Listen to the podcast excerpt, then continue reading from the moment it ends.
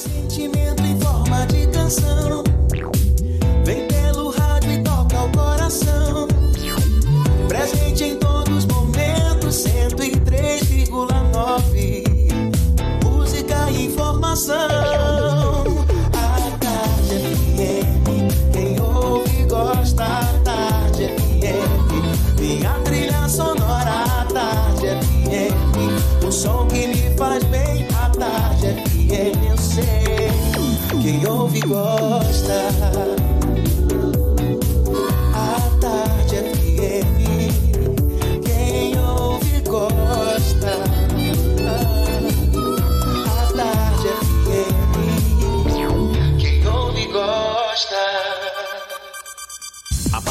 Agora, na Tarde FM, Isso é Bahia.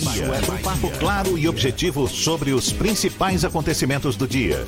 Um programa com a marca do Grupo A Tarde de Comunicação e do Bahia Notícias. Para botar tempero no começo da sua manhã. Bahia. Isso é Bahia. Apresentação: Jefferson Beltrão e Fernando Duarte. Isso é Bahia. Oferecimento Ferreira Costa. Tudo para casa, construção e decoração. Agora, 7 horas mais um minuto, 16 dia da quarentena por causa do novo coronavírus. E depois do prefeito ACM Neto levantar a voz contra a insensibilidade dos bancos privados diante da pandemia da Covid-19, revelando um perfil, digamos, comunista, como já foi destacado aqui no Isso é Bahia, agora são os empresários do setor produtivo da Bahia que se manifestam indignados e descontentes com a falta de sensibilidade dos bancos em relação ao apoio à superação da grave crise por que passa o país. E a reclamação é basicamente uma só: a dificuldade dos empresários e empreendedores em geral para ter acesso aos recursos financeiros justo no momento em que a sociedade enfrenta este enorme desafio por causa do avanço do coronavírus. Ao invés da esperada facilidade, o que se vê é até um aumento da rigidez para, por exemplo, renovação das operações de crédito, sem falar nas exigências de garantias exorbitantes para acesso aos recursos numa burocracia sem tamanho. Os bancos, um setor que ano após ano acumula lucros que batem sucessivos recordes, enquanto praticamente todos os demais setores vêm sofrendo com perdas que tornam mais difícil ainda o exercício das suas atividades. Pois é, os bancos deveriam agora fazer a sua parte, darem uma contribuição maior na superação da atual crise. É certo que sem agilidade e flexibilidade no acesso aos recursos, muitas empresas poderão quebrar, muitos postos de trabalho serão perdidos, a arrecadação de impostos será reduzida e a geração de renda será arruinada, agravando ainda mais a situação. Que os banqueiros sejam mais sensíveis a essa nova realidade e, no mínimo, tenham mais vergonha na cara para perceber que o momento é de união de esforços e não do salve-se quem puder. Vamos em frente, bom dia para você, seja bem-vindo, seja bem-vinda. Estamos começando mais um Isso é Bahia e vamos aos assuntos que são destaque nesta quinta-feira, 2 de abril de 2020. Testes rápidos de Covid-19 vão ser realizados nas ruas de Salvador. Parque de exposições e faculdade no Rio Vermelho vão abrigar pessoas em vulnerabilidade social. Governo do Estado anuncia isenção da conta de energia por 90 dias para pessoas de baixa renda. Assembleia Legislativa declara calamidade pública em mais de 20 cidades da Bahia. Sobe para 246 casos confirmados do novo coronavírus na Bahia. O estado vai ter mais de um milhão de pessoas infectadas em maio, segundo pesquisa. CESAB recomenda que todos usem máscaras ao sair de casa. Novo posto de saúde vai ser entregue hoje em Itapuã. Sistema Ferryboat vai ser suspenso no feriado da Semana Santa. Jair Bolsonaro sanciona com vetos auxílio de 600 reais a trabalhadores informais. Governo federal decide adiar prazo para a declaração do imposto de renda por dois meses. São alguns dos assuntos que você acompanha a partir de agora no Isso é Bahia, como sempre, programa recheado de informação. Temos aqui notícias, bate-papo, comentários para botar tempero no começo da sua manhã, junto comigo, neste momento sem máscara. Senhor Fernando Duarte, bom dia! Bom dia, Jefferson. Bom dia, Paulo Roberto na operação, Rodrigo Tardio e Vanessa Correia na produção. E um bom dia para quem está em casa cumprindo a quarentena, conseguindo fazer o isolamento social, mas para quem também está saindo de casa por obrigação profissional, os trabalhadores do sistema rodoviário, motoristas de aplicativo, motoristas de táxi, quem trabalha em supermercados, farmácias e para quem está trabalhando como nós na imprensa, nos postos de saúde, nas unidades de saúde, hospital, quem está na linha de frente do combate ao coronavírus. Sejam todos muito bem-vindos a mais uma edição do Isso é Bahia, com direito a um cheiro de café que não passa de jeito nenhum graças a essa bacia de Paulo Roberto. Por favor, um cafezinho para todos nós, disponibilize aí, Paulinho. A gente lembra, você nos acompanha também pelas nossas redes sociais, tem o nosso aplicativo. Pela internet, já sabe, é só acessar a tardefm.com.br e pelo nosso canal no YouTube. Venha cá, nos assista, tem o nosso canal, tem também o Portal à Tarde. Fique à vontade também para participar, enviar suas mensagens, nossos canais de comunicação, Fernando. WhatsApp no 71993111010 e também no YouTube. Mande a sua mensagem e interaja conosco aqui no estúdio. Tudo isso e muito mais a partir de agora para você.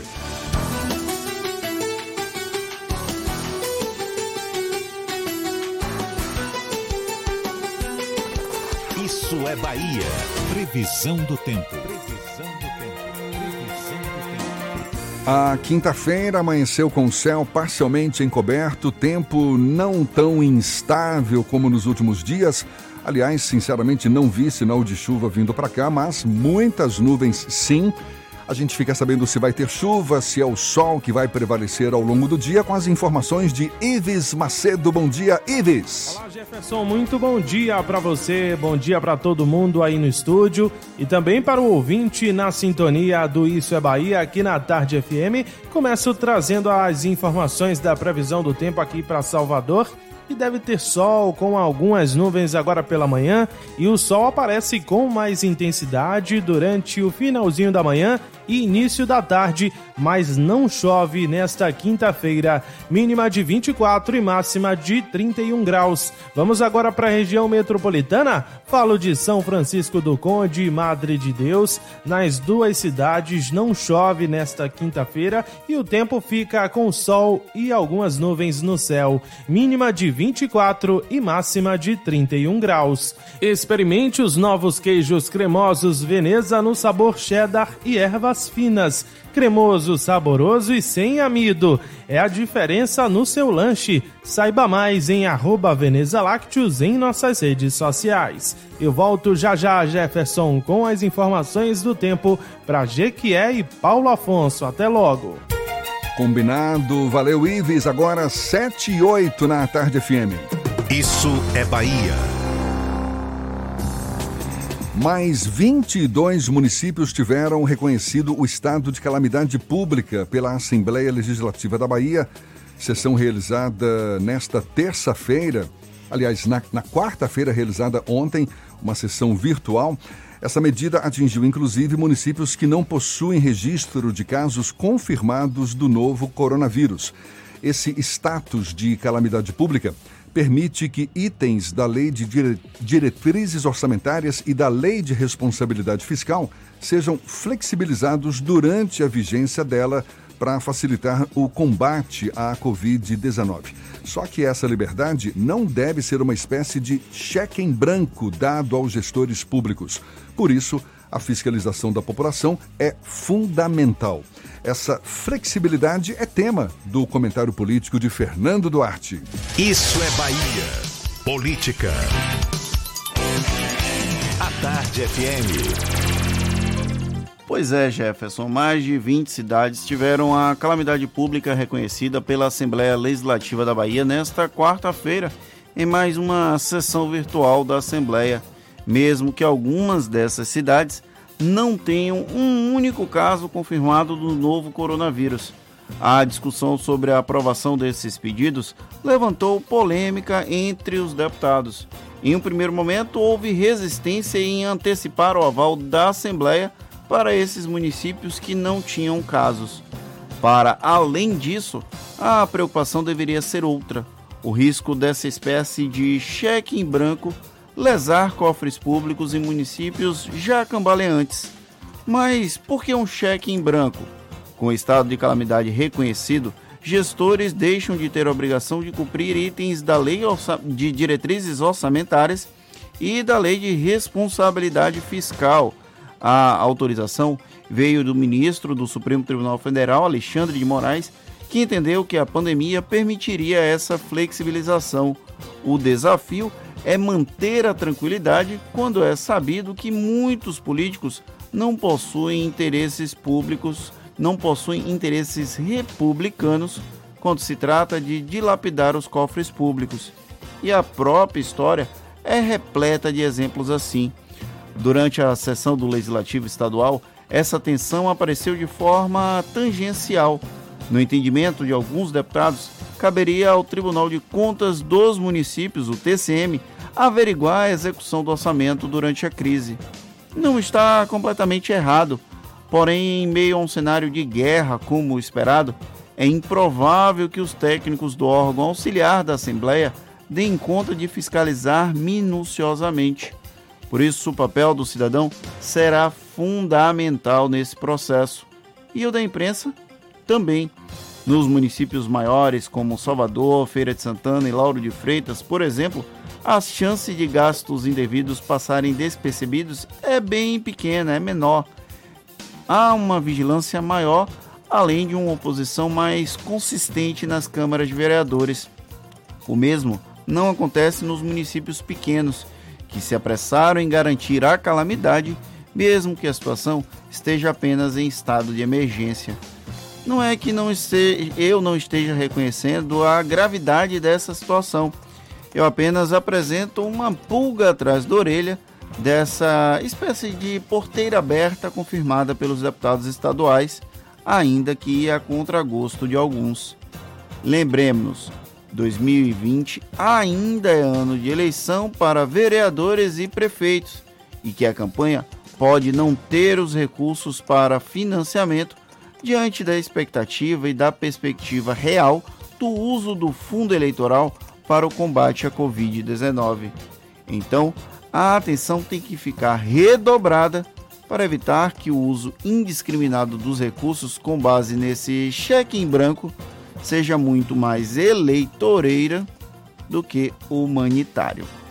É, você está cobertíssimo de razão, é uma vigilância mais do que necessária por parte da população para evitar que os gastos públicos sejam de fato aplicados onde devem ser aplicados, não é? Evitar que eles, que eles sejam desviados das suas funções mais nobres. Agora, que haja em paralelo a essa vigilância uma consciência dos próprios gestores. E até porque é uma grande tentação, fico imaginando aqui, na mão de muitos dos gestores. A própria Câmara dos Deputados aprovou, declarou, não é, estado de calamidade pública, uma medida inédita em nível federal na mensagem, o governo pede que seja dispensado de atingir a meta fiscal para combater a pandemia, entre outras medidas, ou seja, sob o pretexto de que é uma situação de emergência, os gastos vão ser necessários. É mais do que necessária essa vigilância, sim, porque sob esse pretexto pode-se encobrir alguns gastos indevidos e a população precisa ficar muito atenta mesmo. A calamidade permite contratações emergenciais além do que o estado de emergência já permite. Inclusive, muitos municípios aqui do estado ficam oscilando entre o estado de emergência por chuva e por seca. É meio que um padrão, infelizmente. E aí, quando a gente vai para o estado de calamidade, que é uma flexibilização um pouco maior para contratações, para aquisição de equipamentos e questões relacionadas à saúde, isso pode abrir espaço para que haja mais desvios de recursos. O que eu tenho certeza que nenhum deputado estadual quer, nenhum deputado federal, nenhum senador, nenhum prefeito, nenhum vereador, nenhum presidente da República e nenhum cidadão almeja. Agora são 7 e 14 e a Bahia já chega a 246 casos confirmados do novo coronavírus É o boletim divulgado pela Secretaria Estadual da Saúde, foi divulgado no final da tarde de ontem. Até o momento, duas mortes foram confirmadas e outras 10 estão sendo investigadas. Ao todo, 34 pessoas estão curadas, 33 encontram-se internadas. Salvador lidera com 153 casos da doença aqui na Bahia. No Brasil, são mais de 6.800 casos confirmados da Covid-19 e 241 mortes. O número total de pessoas com coronavírus no mundo passou de 900 mil, com mais de 45 mil mortes, números cada vez mais assustadores. Estados Unidos são o país com mais número de infectados, quase 200 mil. E 100 mil testes rápidos para identificação do novo coronavírus vão começar a ser feitos nas ruas de Salvador na próxima segunda-feira. A informação foi divulgada pelo prefeito Assemineto durante coletiva para o anúncio de, da parceria entre a prefeitura e a Fundação Oswaldo Cruz, a Fiocruz. Os testes vão ser realizados com motoristas nas ruas da capital baiana em esquema similar aos da Blitz da Lei Seca. Profissionais da saúde vão fazer a medição de temperatura corporal dos passageiros. Caso o resultado seja um pouco alto, o paciente o, e o exame do teste rápido dê positivo, o paciente vai ser encaminhado para uma contraprova no Laboratório de Saúde Pública do Estado da Bahia. O motorista recebe o resultado em até dois dias por SMS, o resultado do teste rápido. E um novo posto de saúde vai ser entregue hoje no bairro de Itapuã, em Salvador. A gente tem os detalhes já já para você, agora 7h16 na Tarde FM.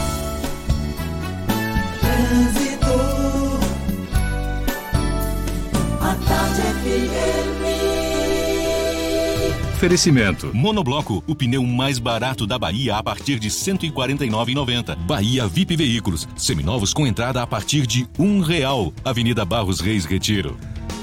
A gente fala com Cláudia Menezes, que acordou cedinho para saber como é que tá o trânsito aqui na Grande Salvador. Bom dia, Cláudia!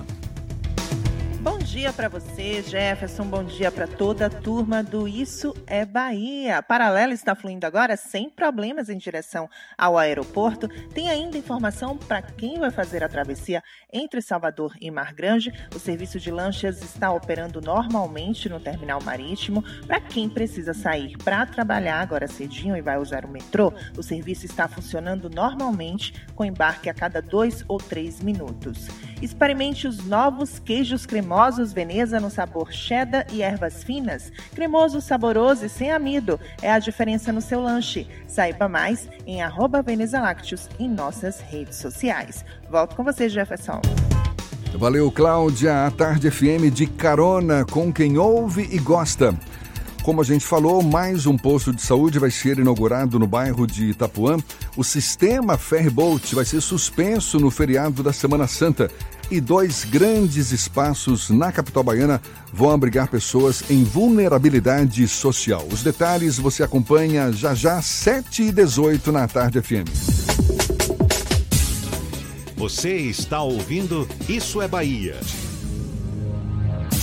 Você sabe o que a Assembleia faz? Faz valer os seus direitos. Lutando para evitar a saída da Petrobras e manter empregos e investimentos no Estado. Também cria políticas que valorizam as mulheres, os negros, o público LGBT e a oferta de uma educação de qualidade para indígenas. E ainda dão prioridade de matrícula em escolas públicas às crianças filhas de vítimas de violência doméstica. Porque para a Assembleia, garantir o direito dos baianos é o nosso dever. Assembleia Legislativa da Bahia, fazendo valer. Você que está em casa, quietinho ouvindo rádio, lembre sempre do seguinte: água e sabão pode salvar sua vida. Ó, oh, ligou a torneira, pai? É só esfregar bem os dedos e lavar toda a mão. Essa coisinha simples que qualquer criança sabe fazer pode matar esse tal de coronavírus. Esse turista a gente não quer aqui não, pai. Vai embora que a nossa parte a gente está fazendo. Se pique, Corona! Uma campanha da Câmara Municipal de Salvador. Monobloco, o pneu mais barato da Bahia. 0800 111 70 80 e a hora certa. A tarde FM 7 e 18.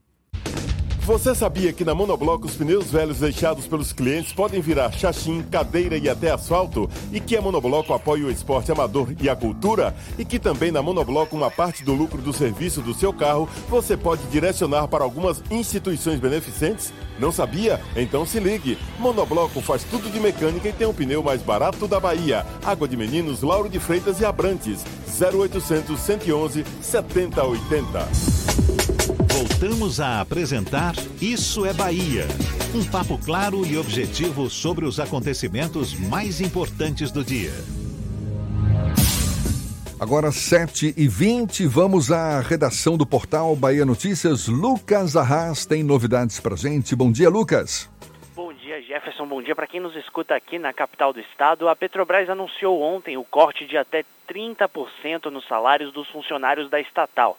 Segundo a empresa, as medidas são necessárias para assegurar a sustentabilidade da companhia, nessa que se configura a pior crise da indústria do petróleo nos últimos 100 anos. Os cortes variam de acordo com o cargo ocupado e podem ir de 10% a 30%. A medida, segundo o comunicado, seria para poupar aproximadamente 700 milhões de reais em despesas com o pessoal.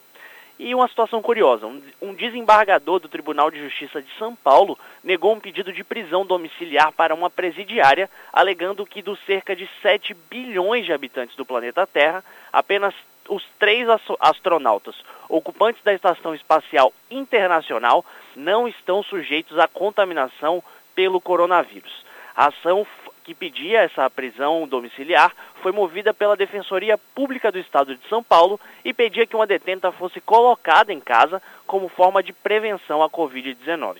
Eu sou Lucas Arraes, falo direto da redação do Bahia Notícias para o programa Isso é Bahia. É com vocês aí do estúdio. E mais um posto de saúde vai ser entregue no bairro de Itapuã, aqui na capital baiana. A inauguração está marcada para hoje na Rua da Ilha, com a presença do prefeito ACM Neto e do governador Rui Costa. Segundo a Secretaria de Comunicação, esse é o terceiro equipamento de saúde entregue em parceria na capital baiana nos últimos 15 dias vão ser beneficiadas com o posto de saúde mais de 16 mil pessoas cadastradas na estratégia de saúde da família em diversas localidades do Distrito Sanitário Itapuã. Além dos serviços médicos, exames laboratoriais e vacinas vão ser oferecidos também atendimentos odontológico, além de atividades dos programas prioritários como hipertensão arterial, diabetes, tuberculose e hanseníase. Parabéns para Semineto e Rui Costa com essas ações integradas, é tudo que se espera de atores políticos como eles nesse processo de pandemia que vivemos aqui em Salvador, aqui no Brasil, na verdade. E o governador Rui Costa afirmou ontem que mandou a Secretaria de Infraestrutura suspender a circulação do ferryboat durante o feriadão da Semana Santa. A data costuma acumular longas filas para a travessia Bom Despacho Salvador e Salvador Bom Despacho.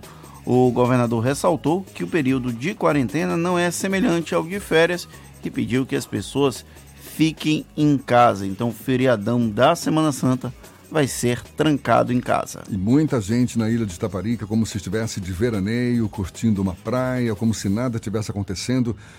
Tem que todo mundo cair na real, porque a situação exige cada vez mais conscientização das pessoas. A gente volta a falar sobre saúde depois das notícias sem comprovação científica de que os remédios cloroquina e hidroxicloroquina podem ajudar no combate à Covid-19. O próprio presidente Jair Bolsonaro constantemente fala a respeito. Pois é, depois dessas notícias, tem havido uma procura exagerada pelos medicamentos o que preocupa pacientes de doenças reumáticas, que hoje são os verdadeiros beneficiários desses remédios. Tanto que a Anvisa determinou a liberação da venda dos medicamentos somente com receita médica. A ideia é proteger exatamente os pacientes que de fato precisam dessas substâncias. A gente fala mais sobre o assunto conversando agora com a médica reumatologista Viviane Machicado. Conosco por telefone. Bom dia, doutora Viviane. Bom dia, Jefferson. Bom dia, Fernanda. Bom dia aos ouvintes. É um prazer estar falando com vocês. Prazer tudo nosso. Muito obrigado por aceitar o nosso convite. A senhora tem notícias já de pacientes reumáticos com dificuldades para ter acesso a esses medicamentos? E qual o nível de problema que esses pacientes podem enfrentar diante de uma possível falta tanto da cloroquina como da hidroxicloroquina? Muito, muito. Muitos pacientes entrando em contato porque já não estão conseguindo ter acesso à medicação. As farmácias estão, continuam desabastecidas ainda. Então, é, a gente aguarda que nas próximas semanas o estoque seja restabelecido. Né? Os pacientes eles têm um risco, já que essa medicação é uma medicação imunomoduladora para doença autoimune, ou seja, ela controla o processo inflamatório que o paciente tem se ele continuar muito tempo sem a medicação, a doença que estava quiescente, estava latente, ela pode reativar e trazer novos danos. Então, muitos pacientes têm entrado em contato com receio, com medo, ou porque já acabaram a medicação ou tem poucos comprimidos. O que a gente sabe que essa medida da Anvisa, de fato, ela protege mais, porque antes a hidroxicloroquina era uma medicação de livre acesso. Qualquer pessoa que chegava na farmácia poderia comprar sem receita e agora está sendo controlada. Esse remédio, normalmente, ele é encontrado em condições normais nas farmácias em geral, mas também é distribuído pelo governo? Tem algum, algum serviço nesse sentido ou não? Tem. Tem um programa do governo que libera essa medicação. Essa medicação é muito utilizada para os pacientes com lúpus, mas também outras doenças autoimunes reumáticas usam, como artrite reumatoide, síndrome de Jogren, então, o paciente ele é cadastrado nesse programa de governo de liberação de medicamento especial através de um relatório médico, de um formulário e comprovação de documentos. Então, diante dessa pandemia, a Secretaria de Saúde também, ela disponibilizou que novos pacientes sejam cadastrados através desse programa, né, desde que apresentem essa documentação necessária. Doutora Viviane, existe alguma alternativa para pacientes que não conseguem acessar esses remédios? Alguns pacientes estão optando por formular o, a medicação, né? É uma medicação que, de fato, ela está liberada também para ser formulada. O custo tende a ser muito maior do que o, o original da farmácia, mas é uma alternativa, enquanto a gente não regulariza a situação. Doutora Viviane, tem uma discussão também sobre o uso indiscriminado da hidroxicloroquina e da cloroquina por pacientes que não têm nenhum tipo de demanda pela utilização desses é, remédios, dessas substâncias. É possível que haja consequências a longo prazo quando o uso não é o adequado das substâncias? Com certeza. A primeira coisa que a gente tem que deixar claro é que a gente ainda não tem essa resposta de que, de fato, a hidroxicloroquina ou a cloroquina sejam eficazes para o tratamento da, da Covid-19. Então, isso são é, relatos iniciais de que realmente o medicamento ele teve um efeito antiviral, mas a gente não sabe ainda até que ponto isso vai é, transcrever para uma melhora clínica do paciente. Então, essa medicação, ela está sendo liberada, inclusive, pelo Ministério da Saúde para uso experimental em pacientes internados com gravidade. Não é uma medicação que está liberada para ser usada profilaticamente, ou seja, o paciente não, não, a pessoa não pode achar que usando a medicação vai estar tá protegida, isso dá uma sensação errada de proteção. E o medicamento ele não é isento de efeitos colaterais. A longo prazo ele pode trazer, inclusive, um efeito colateral grave, que é a cegueira, que é uma medicação de depósito, que a pessoa usa há muito tempo, mas isso leva geralmente anos. Porém, tem efeitos mais agudos também que são importantes e que a gente tem que estar atento. Por isso, essa medicação tem que ser usada sob prescrição médica e com monitoramento. Quais seriam esses problemas agudos que poderia causar? O mais comum é a intolerância gastrointestinal, a pessoa pode ter diarreia, pode ter vômitos, pode, em alguns casos, provocar arritmias cardíacas também. É, tanto é que alguns, alguns pacientes a gente precisa fazer um eletrocardiograma prévio para ver se já tem alguma arritmia, algum distúrbio de condução e também aumento de, de enzima do fígado. Esse já é mais raro, mas pode acontecer também. Além de outros é, efeitos colaterais, como alergias, como manifestações cutâneas em reação à droga, são alguns dos possíveis efeitos agudos. Quer dizer, os próprios pacientes que consomem esses medicamentos devem utilizá-los também sob orientação médica, porque a gente, como a senhora mesma está dizendo, existem efeitos colaterais, não é isso? Existe. Ele é uma medicação que a gente prescreve bastante na reumatologia. Todo paciente, quando ele vai iniciar o uso, ele fica ciente de quais são os efeitos colaterais que podem acontecer, a necessidade desse acompanhamento oftalmológico a longo prazo. A gente ainda não sabe se, como eu falei, a medicação ela é efetiva para o coronavírus, nem qual dose tem que ser usada, nem quanto tempo vai utilizar. Então, a recomendação de fato é só usar se tiver indicação médica por alguma doença de base. Doutora, doutora Viviane, qual é a diferença entre a cloroquina e a hidroxicloroquina? A hidroxicloroquina é um metabólito da cloroquina. A cloroquina foi é, primeiro medicação a ser desenvolvida, né? É um antimalárico, também é utilizada para tratamento da malária. Depois surgiu a hidroxicloroquina com alguns com menos efeitos adversos do que a cloroquina, principalmente no que tange a, a doença ocular. Mas eles têm a mesma propriedade, o mesmo efeito. Uma pergunta que chegou aqui: pacientes com degeneração macular relacionada à idade podem utilizar cloroquina? É, geralmente a gente tem que fazer essa discussão junto com o, o oftalmologista, né, para a gente ver se está liberado, porque aí já é uma outra condição que já está afetando a mácula, o fundo de olho, então a gente tem que acompanhar mais de perto.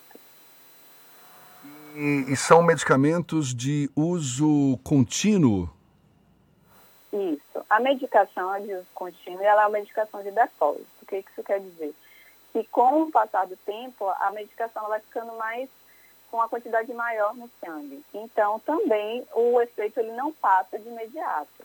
Então, por exemplo, isso é uma notícia que a gente pode passar para os pacientes para eles também não ficarem desesperados. Caso a medicação acabe, não é com um, dois dias, uma semana que o remédio vai deixar de fazer efeito.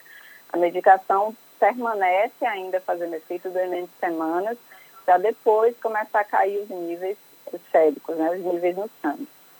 Doutora, como volta e meia a gente vê até autoridades é, públicas falando sobre o uso da cloroquina, apesar da não recomendação do, de autoridades da área de saúde, o ministro da Saúde já falou mais de uma vez sobre a falta de evidências é, científicas para o uso da hidroxicloroquina no caso do combate à Covid-19. Eu queria só que a senhora reforçasse a população sobre o não uso indiscriminado dela. Exato. A medicação só é para ser utilizada sob orientação e prescrição médica. A gente não tem ainda essa resposta Pode ser até que não tenha efeito nenhum durante a evolução da doença, então a gente precisa de mais dados. Durante o internamento, se for necessário, o médico vai avaliar, já que isso está sendo liberado pelo Ministério da Saúde, mas de forma nenhuma pode ser utilizada porque o paciente está achando que está gripado ou achando que com a, medicação ele vai estar tá protegido da, da doença. Isso não existe. É uma medicação que não é isenta de efeitos colaterais, pode trazer prejuízos sérios. Então, a, a população em geral não deve usar se não tiver uma prescrição médica indicando. Mesmo com essa, é, digamos, não comprovação científica de que esses dois medicamentos são benéficos no combate à Covid-19, o que, que foi descoberto até agora de benéfico? no uso desses dois medicamentos com a Covid-19. A senhora tem conhecimento disso? Excelente. É, a hidroxicloroquina ela tem um efeito imunomodulador. O que, que isso quer dizer? A gente já sabe que ela tem a propriedade de diminuir a resposta inflamatória. Tá? Então, isso já poderia ser um efeito da medicação para a doença. Além disso, é, estudos iniciais já mostraram, principalmente in vitro, ou seja, quando a gente fala in vitro, é em tecidos perto que a gente coloca a medicação que já tem lá a infecção pelo vírus. Mostrou que com a medicação, a carga viral, a quantidade de vírus diminuiu. E isso também foi visto em alguns estudos com pacientes internados, principalmente na China e na Itália, que mostrou que aquela carga viral, principalmente em mucosa de nasofaringe, diminuiu com os dias. Tá? Mas o que a gente, a pergunta maior que a gente quer, quer fazer, que a gente está aguardando os nossos dados, é se isso vai se refletir na melhora clínica, no desfecho, ou seja, se os pacientes vão morrer menos, se eles vão melhorar mais rapidamente. Então, essa resposta a gente ainda não tem. Pode ser que seja um achado ocasional e que isso não reflita em melhora para o paciente. Em quanto tempo a senhora acha que pesquisas nesse sentido podem já ser consideradas conclusivas? Eu acredito que em breve, porque são muitos estudos em andamento no momento ao redor do mundo. No Brasil também a gente já está começando vários protocolos em centros, então eu acredito que não vai demorar, a gente vai ter essa resposta. Claro que a gente tem evidências fracas ainda, como eu falei, que a gente precisa, a gente é movido na medicina, principalmente por medicina baseada em evidências. Então a gente tem que ter esses estudos de melhor qualidade, com um número maior de pacientes, que vai dizer para a gente se a, med a medicação é eficaz, qual o nível de segurança, qual a dose, quanto tempo vai ser utilizado. Eu acredito que, que em abril a gente agora a gente já tem alguns resultados parciais desses estudos que estão em andamento. Doutora. Doutora, só mais uma pergunta, porque muito se falou sobre lupus, porque é uma demanda de pacientes com o lupus para a utilização do, da hidroxicloroquina e da cloroquina, mas não é uma doença de muito conhecimento da população rapidamente para explicar à população o que é o lúpus e o que é que como afeta o paciente que é diagnosticado com essa doença. O lúpus é uma doença autoimune, ou seja, o próprio organismo ele cria uma capacidade de atacar algumas células, alguns tecidos e isso vai gerar manifestações clínicas. O paciente pode ter febre, pode ter manchas na pele, pode ter perda de peso, inflamação nas articulações e inflamação em outros órgãos internos também, pulmão, rim, cérebro. É uma doença sistêmica, pode acometer diversos órgãos. As principais pessoas acometidas são mulheres em idade fértil, mas em qualquer idade a gente pode ter um diagnóstico de lúpus, desde criança até idosos. Então é uma medicação, é uma doença que realmente não é muito comum, mas a gente tem um, uma quantidade significativa de pacientes, principalmente na Bahia, e que esses pacientes estão receosos também por outro fator e quero esclarecer nesse momento. A maioria desses pacientes usam medicações, outras imunossupressoras, que baixam a imunidade. Então, muitos têm entrado em contato perguntando se devem continuar tomando a medicação, se precisam parar, por receio de pegar o vírus e ter uma evolução pior. Então, o que a gente está recomendando e orientando a esses pacientes é que não abandonem seu tratamento, não existe essa recomendação. É, os dados que a gente tem até o momento de populações que já tiveram pico da epidemia é que esses pacientes não evoluíram com a forma pior da doença. Então, não parece ser um fator de risco para a Covid-19. Quando a senhora fala que o lúpus é uma doença autoimune, isso significa que não tem uma causa, uma causa aparente, é uma doença que se, se desenvolve por conta própria. E qualquer pessoa pode, pode ter lúpus? Pode. Tem um componente genético que a gente sabe que é importante, né? Uma, um, que já nasce com o indivíduo uma predisposição. Isso não quer dizer que necessariamente tenha que ter alguém na família com lúpus, tá? E tem os fatores ambientais, que também são associados a como gatilho. A gente já sabe alguns tipos de infecções podem ser gatilhos, alguns hábitos de vida. Então, é uma doença multifatorial, tem vários fatores envolvidos, é, mas a gente não sabe exatamente uma causa única e específica que cause o lúpus até o momento. E é uma doença que tem cura? Não, tem controle. A gente não fala em cura porque a gente ainda não tem nenhum remédio que faça com que o organismo pare de produzir os anticorpos que estão inflamando, que leve a um estágio que a gente possa chamar esse indivíduo está curado. Mas a gente fala um outro termo na medicina que é uma remissão, ou seja, é possível, hoje a gente tem muitos tratamentos que o paciente tem uma vida normal, com qualidade, porque a gente consegue controlar esse processo autoimune inflamatório com medicação e o paciente continua sua vida bem. Mas para isso é importante sempre o acompanhamento reumatológico, reavaliações frequentes das medicações, mas é possível sim a gente entrar nesse estágio de remissão, porém a gente não denomina como cura. Mas isso pode perdurar anos, a vida inteira, inclusive. É o caso das doenças reumáticas em geral? Elas não têm cura também? A maioria, isso. Falando de outros exemplos, a gente tem artrite reumatoide, esclerodermia, vasculites primárias. Então, é um arsenal de doenças autoimunes que o próprio organismo está atacando os órgãos, mas que a gente não tem, para a maioria delas ainda, um, uma cura. Daí a importância dessa utilização dos remédios adequados, como, por exemplo, a cloroquina e a hidroxicloroquina, que estão em falta nas farmácias por causa dessa procura indiscriminada. Pessoal aí achando que vai combater a Covid-19 e não há ainda uma comprovação científica nesse sentido. Doutora Viviane Machicado, médica reumatologista, muito obrigado pelos seus esclarecimentos e um bom dia para a senhora. Bom dia, eu que agradeço. Agora são 7h40. A gente lembra que essa conversa também vai estar disponível logo mais nos nossos canais no YouTube, no Spotify, no iTunes e no Deezer. A gente volta já para falar de quem, para quem está dirigindo, não é? Vai pegar o carro agora, então vamos lá.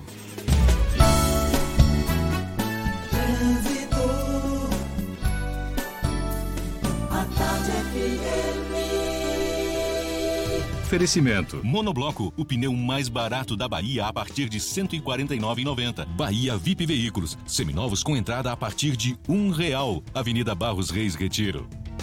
São novas informações com Cláudia Menezes. É você, Cláudia. Oi, Jefferson. Estou de volta e tenho informações do Cabula. Silveira Martins já tem um pouco de intensidade ali nas imediações da UNEB. E a Tomás Gonzaga tem um pouco de intensidade também no trecho inicial em direção ao Pernambués. Experimente os novos queijos cremosos Veneza no sabor cheddar e ervas finas. Cremoso, saboroso e sem amido. É a diferença no seu lanche. Saiba mais em arroba Veneza Lácteos em nossas redes sociais. Volto contigo, Jefferson. Obrigado, Cláudia. A Tarde FM de carona com quem ouve e gosta. O Parque de Exposições em Salvador e também uma faculdade no Rio Vermelho vão abrigar pessoas em vulnerabilidade social. A gente tem os detalhes para você já já, agora 7h41 na Tarde FM. Você está ouvindo Isso é Bahia. Atenção! Você que estava aguardando uma oportunidade para comprar ou trocar de carro, a hora chegou!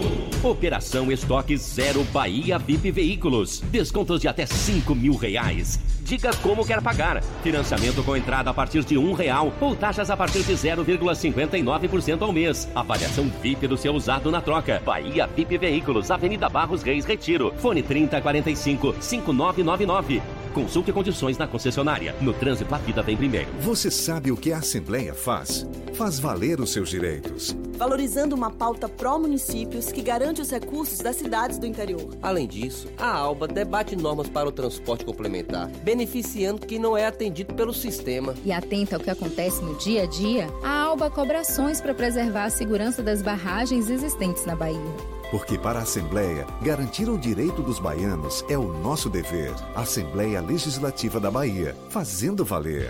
Você sabia que na Monobloco toda a energia elétrica utilizada para consertar o seu carro é captada de placas solares? E que o óleo trocado do seu carro vai para reciclagem para ser refinado novamente? E que na Monobloco os pneus velhos deixados pelos clientes podem virar chachim, cadeira e até asfalto? Não sabia? Então se ligue. Monobloco faz tudo de mecânica e tem o pneu mais barato da Bahia. Bahia. Água de Meninos, Lauro de Freitas e Abrantes. 0800 111 7080. Central Papelaria. Os melhores preços e a maior variedade em material escolar e escritório da Bahia. E a hora certa. A tarde FM, 16 para as 8. 3369 Central Papelaria, variedade 5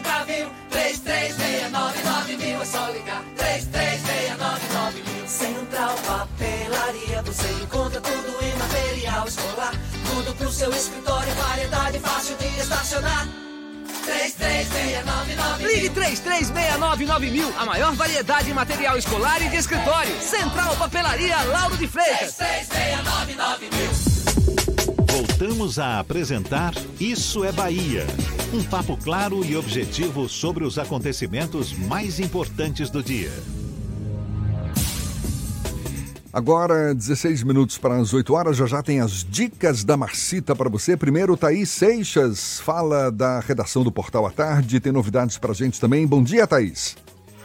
Oi, Jefferson, bom dia. Bom dia, Fernando, e a você que acompanha o nosso programa. Olha só, as medidas protetivas de urgência para mulheres vítimas de violência doméstica e familiar na Bahia são prorrogadas durante o período de isolamento social provocado pela disseminação do coronavírus. O pedido foi feito pela Secretaria de Políticas para Mulheres, Infância e Juventude e acatado pelo Tribunal de Justiça da Bahia. Segundo a desembargadora Nájila Brito, ficou firmado um comprometimento de que os juízes não revogarão nenhuma medida nesse período, a menos que a vítima se expresse nesse sentido. As denúncias de violência doméstica podem ser feitas pelo telefone 180. E diversos municípios baianos adotam medidas rígidas de combate ao coronavírus. Segundo a apuração do Portal à Tarde, muitas cidades decretaram estado de calamidade pública, mesmo sem possuírem registro de casos da Covid-19. As normas baixadas pelas prefeituras vão desde proibição do funcionamento do comércio e do transporte público até a limitação do número de. Entre os municípios que adotaram medidas restritivas estão Paulo Afonso, Lençóis, Poções, Eunápolis, Mucugê e Teofilândia.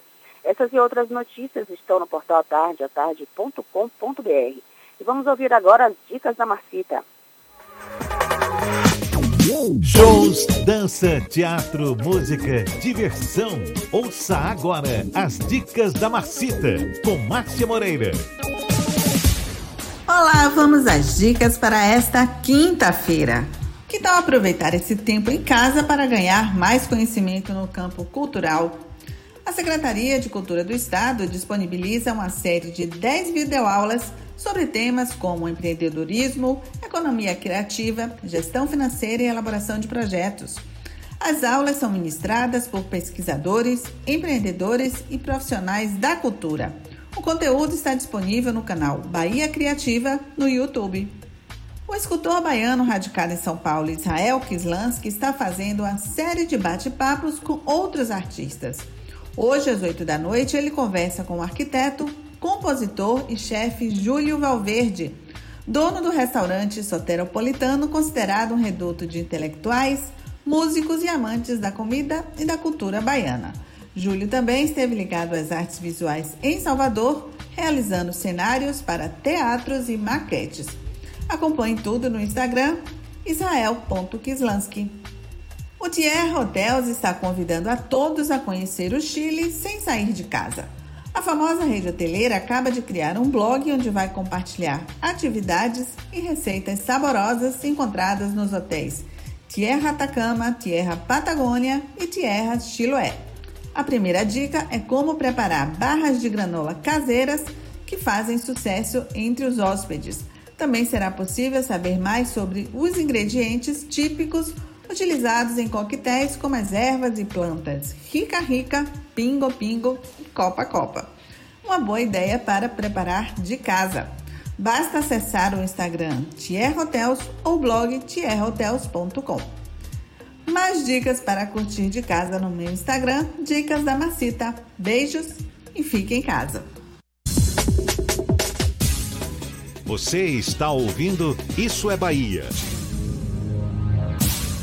Olha só, o Parque de Exposições e uma faculdade que funciona no bairro do Rio Vermelho, em Salvador, a Faculdade Rui Barbosa, vão ser utilizados para abrigar pessoas em condição de vulnerabilidade social infectadas pelo novo coronavírus. O objetivo é retirar as pessoas contaminadas pelo vírus de casas pequenas, diminuindo o risco da disseminação da doença. O Centro de Acolhimento no Parque de Exposições vai começar a funcionar a partir de hoje, com capacidade para 300 pessoas. O outro espaço, a Faculdade Rui Barbosa, no Rio Vermelho, entra em funcionamento na próxima semana, com capacidade para 100 pessoas. E a imagem do Senhor do Bonfim vai percorrer as ruas de Salvador para levar a bênção desta amanhã. A Basílica Santuário Senhor do Bonfim revelou que vai repetir o ato que já aconteceu por outras seis vezes durante ocasiões de dificuldades dos baianos. O fato já aconteceu em situações de epidemias e guerras ou de gratidão por graças alcançadas. A última vez que a imagem do Senhor do Bonfim foi conduzida aconteceu em 1942. Foi uma procissão até a Basílica de Nossa Senhora da Conceição da Praia como demonstração de fé pelo fim da Segunda Guerra Mundial. Olha quanto tempo tem que a imagem do Senhor do Bonfim saiu da Basílica para percorrer as ruas de Salvador. Tomara que as graças do Senhor do Bonfim voltem a cair sobre a Bahia. E é uma época de novas ações, novos hábitos. Há quem diga que a gente vai estar se redescobrindo com essa pandemia, revisitando nossos valores, enfim, que a humanidade vai ser outra depois de dominado esse novo coronavírus. E olha só que assustador o número de casos confirmados da infecção pelo novo coronavírus no Brasil subiu para mais de 6.800. São dados de ontem do Ministério da Saúde. O número de mortes chegou a 241.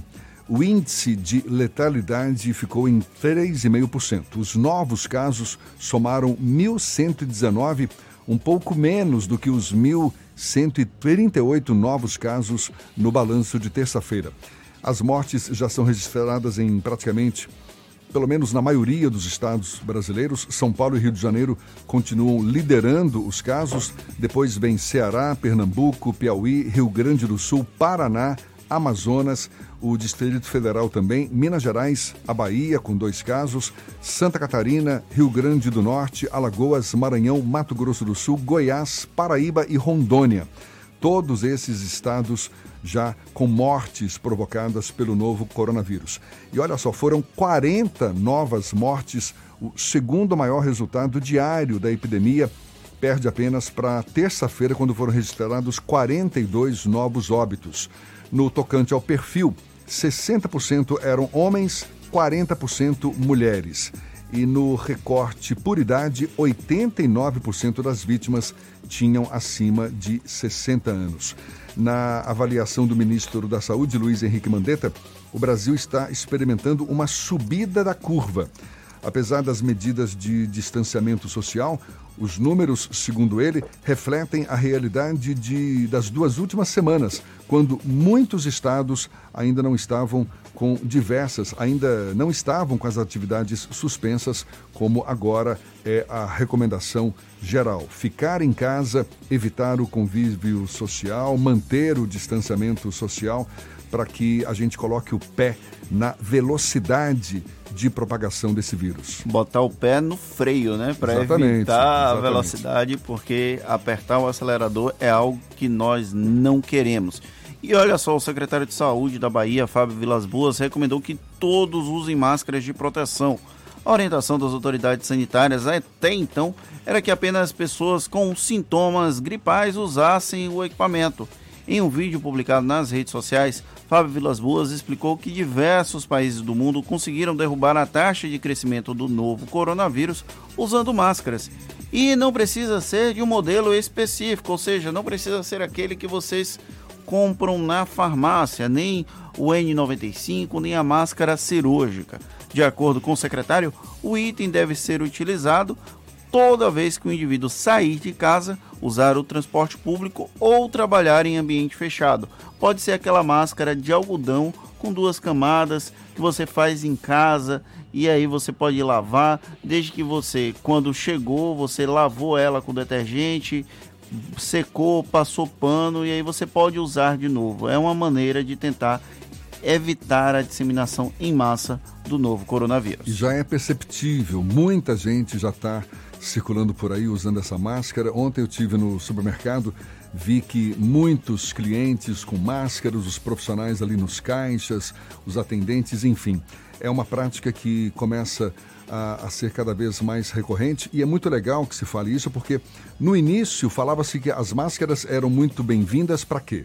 Se você tivesse sintomas de gripe, se estivesse espirrando, tossindo, ou seja, como uma medida de proteção para as pessoas ao seu redor ou se você estivesse lidando com pessoas doentes, por exemplo, cuidadores de idosos, os próprios profissionais de saúde. Agora não.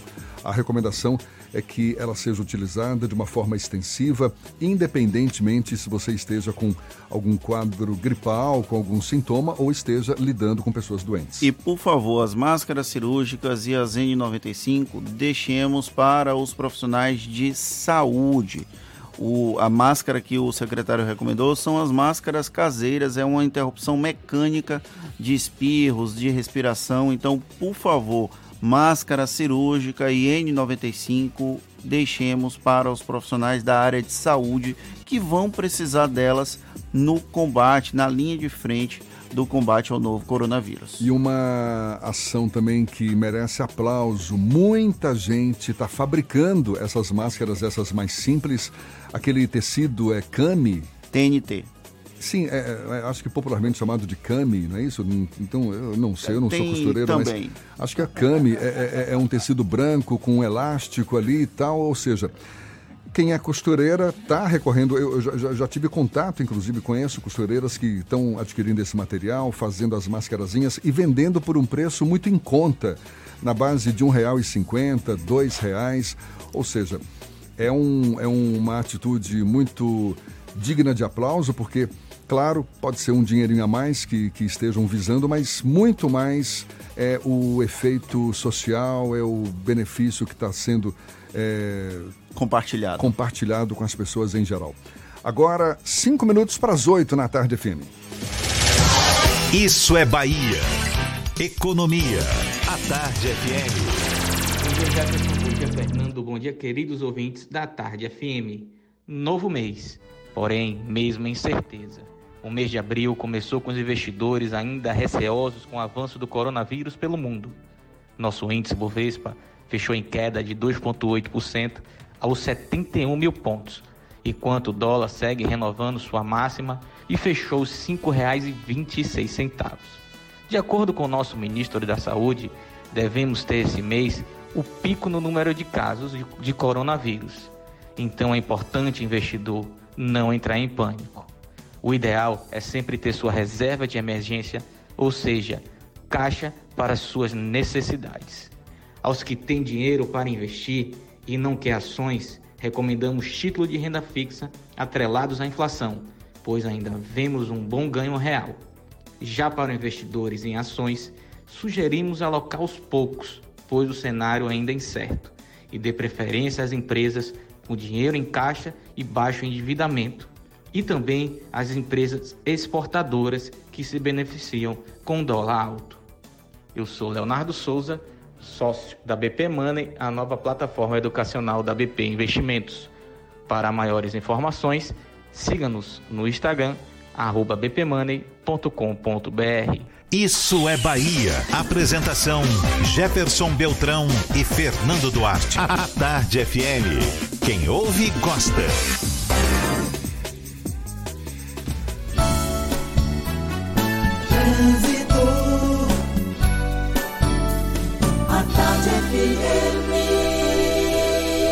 Oferecimento. Monobloco, o pneu mais barato da Bahia a partir de R$ 149,90. Bahia VIP Veículos, seminovos com entrada a partir de um real. Avenida Barros Reis Retiro.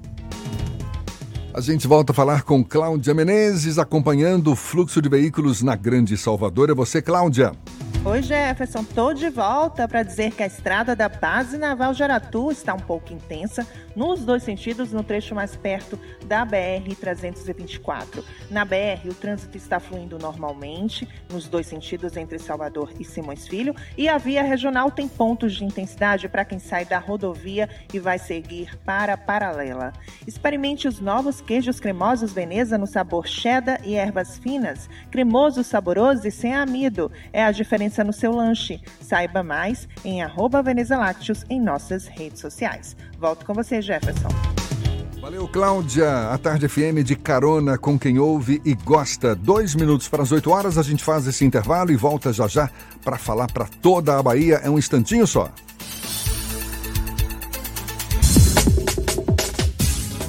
Você está ouvindo Isso é Bahia. Atenção! O Hospital Geral do Estado está atendendo apenas casos graves de traumas ou queimaduras encaminhados pelo SAMU. Para outros casos, procure a UPA mais próxima de você.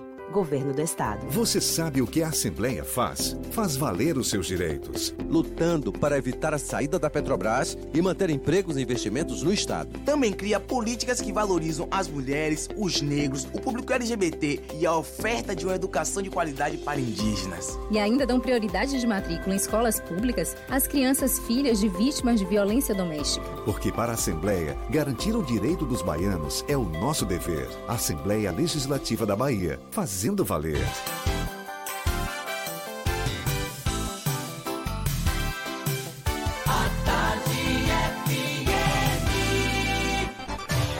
Atenção, emissoras afiliadas à Tarde FM. Em 5 segundos, isso é Bahia para todo o estado.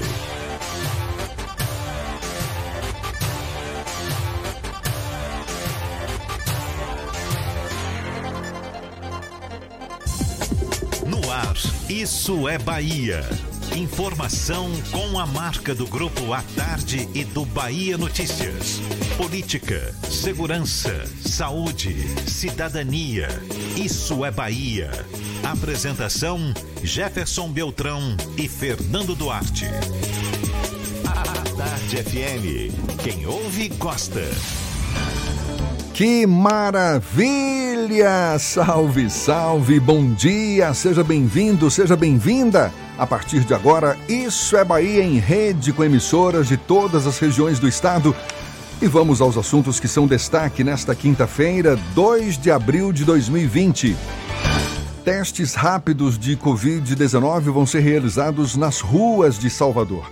Governo do estado anuncia isenção da conta de energia por 90 dias para pessoas de baixa renda. A Assembleia Legislativa da Bahia declara calamidade pública em mais de 20 municípios. Sobe para 246 os casos confirmados do novo coronavírus na Bahia. O estado vai ter mais de um milhão de pessoas infectadas em maio, segundo pesquisa. CESAB recomenda que todos usem máscaras ao sair de casa. Sistema Ferryboat vai ser suspenso no feriado da Semana Santa. Governo federal decide adiar prazo para a declaração do imposto de renda por dois meses.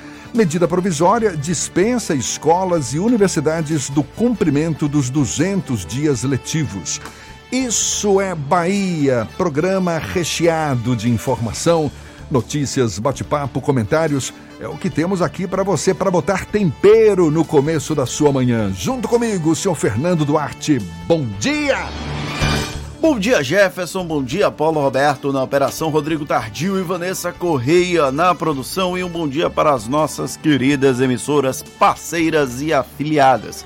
A RB Líder FM de Rui Barbosa, Serrana Líder FM de Jacobina, Baiana FM de Itaberaba, 93 FM de Jequié, Interativa FM de Itabuna, Ativa FM de Eunápolis, Cultura FM de Paulo Afonso, Líder FM de Irecê, Cidade FM de Luiz Eduardo Magalhães, Itapuí FM de Itororó e Eldorado FM de Teixeira de Freitas. Sejam todos muito bem-vindos a mais uma edição do Isso é Bahia. A gente lembra, são vários os canais de comunicação para você nos acompanhar. Tem as nossas redes sociais, pelo aplicativo.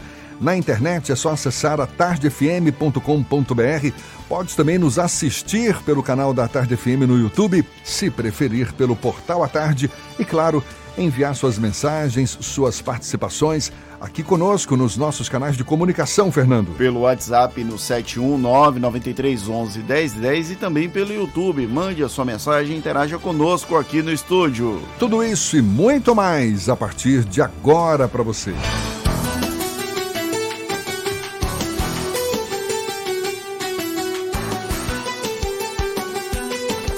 Isso é Bahia. Previsão do tempo. A quinta-feira amanheceu em Salvador com sol no meio de nuvens. Existe possibilidade de chuva ao longo do dia, possibilidade assim na faixa dos 40%. A temperatura permanece elevada, agora 28 graus.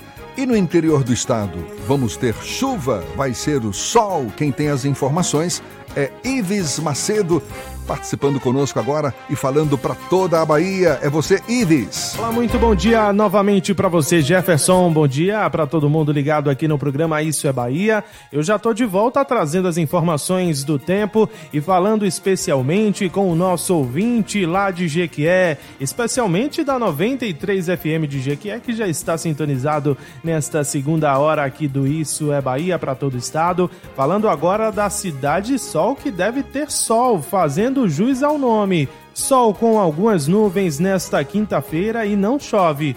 Mínima de 20 graus e máxima de 34. Trago também informações de Paulo Afonso, sol com algumas nuvens na cidade, chuva passageira agora durante o dia.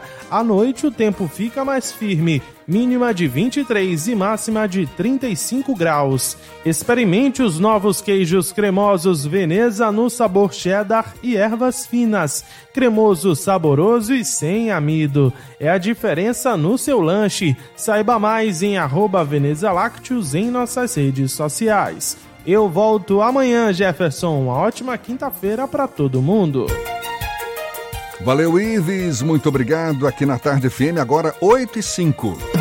Isso é Bahia. Depois de mudar o tom e até, digamos, levantar uma bandeira branca para governadores e prefeitos no pronunciamento de terça-feira dessa semana, o presidente Jair Bolsonaro voltou a criticar as medidas adotadas por gestores de estados e municípios para conter o avanço do novo coronavírus. Com um vídeo falso, olha só, Bolsonaro sugeriu o desabastecimento de um centro de desabastecimento na Grande BH, em Minas Gerais. A publicação foi excluída algumas horas depois, mas a tensão não deixou de existir. Esse novo capítulo da disputa entre Bolsonaro e governadores e prefeitos é tema do comentário político de Fernando Duarte. Isso é Bahia. Política. Tarde FM. Pois é, Jefferson. No final da terça-feira havia uma grande expectativa de uma trégua final entre o presidente Jair Bolsonaro e governadores e prefeitos. Ele sinalizou a hipótese de haver uma união de interesses do Brasil contra o coronavírus. Esse discurso era o esperado, inclusive até o governador Rui Costa falou ontem que finalmente o pronunciamento do presidente da República era a cara de um presidente da República. Ok, estávamos todos com essas vibrações positivas, até que ontem pela manhã, por volta das 8 da manhã, o perfil oficial do presidente da República nas redes sociais publicou um vídeo em que um homem dizia estar no dia 31 de março, ou seja, no dia anterior, na Ceasa da região de Confins, na Grande Belo Horizonte. O vídeo foi facilmente desmascarado. Equipes da CBN, equipes da Globo News, equipes da Rede Globo, de outras emissoras foram até a Ceasa e observaram que não havia desabastecimento, estava funcionando normalmente.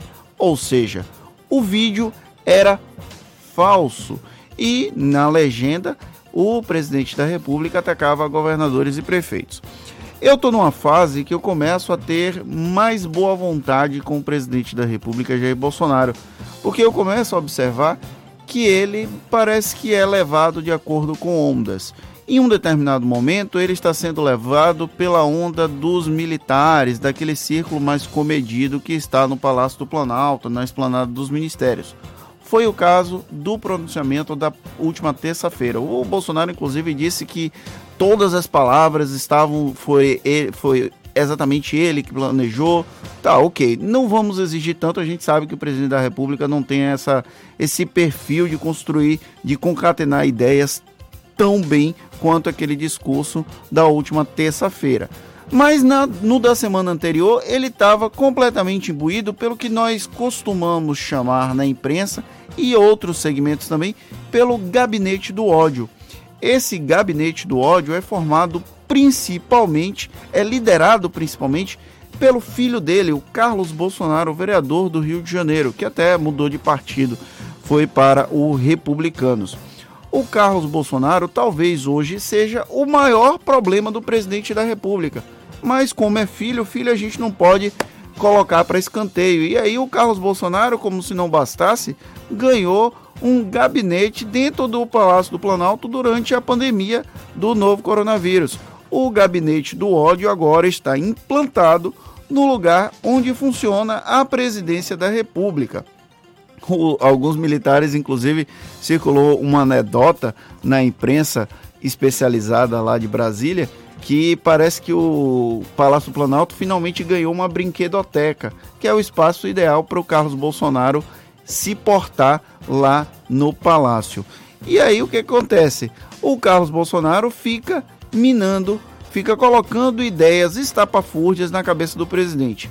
Eu não tenho como comprovar, mas na hora que eu vi o vídeo ontem do dia 31 de março, o suposto vídeo da Ceasa de Minas Gerais do dia 31 de março, eu disse: Isso aqui foi arte de Carlos Bolsonaro. Pouco tempo depois, o colunista Lauro Jardim, que é um colunista bem conhecido, ele foi da revista Veja, hoje está no jornal o Globo, falou exatamente isso. A publicação tem cara de ter sido feita por Carlos Bolsonaro.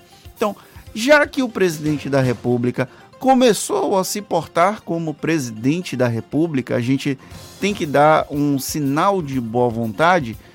A gente pode torcer agora também para que Carlos Bolsonaro se afaste um pouco da instituição presidente da, presidência da República.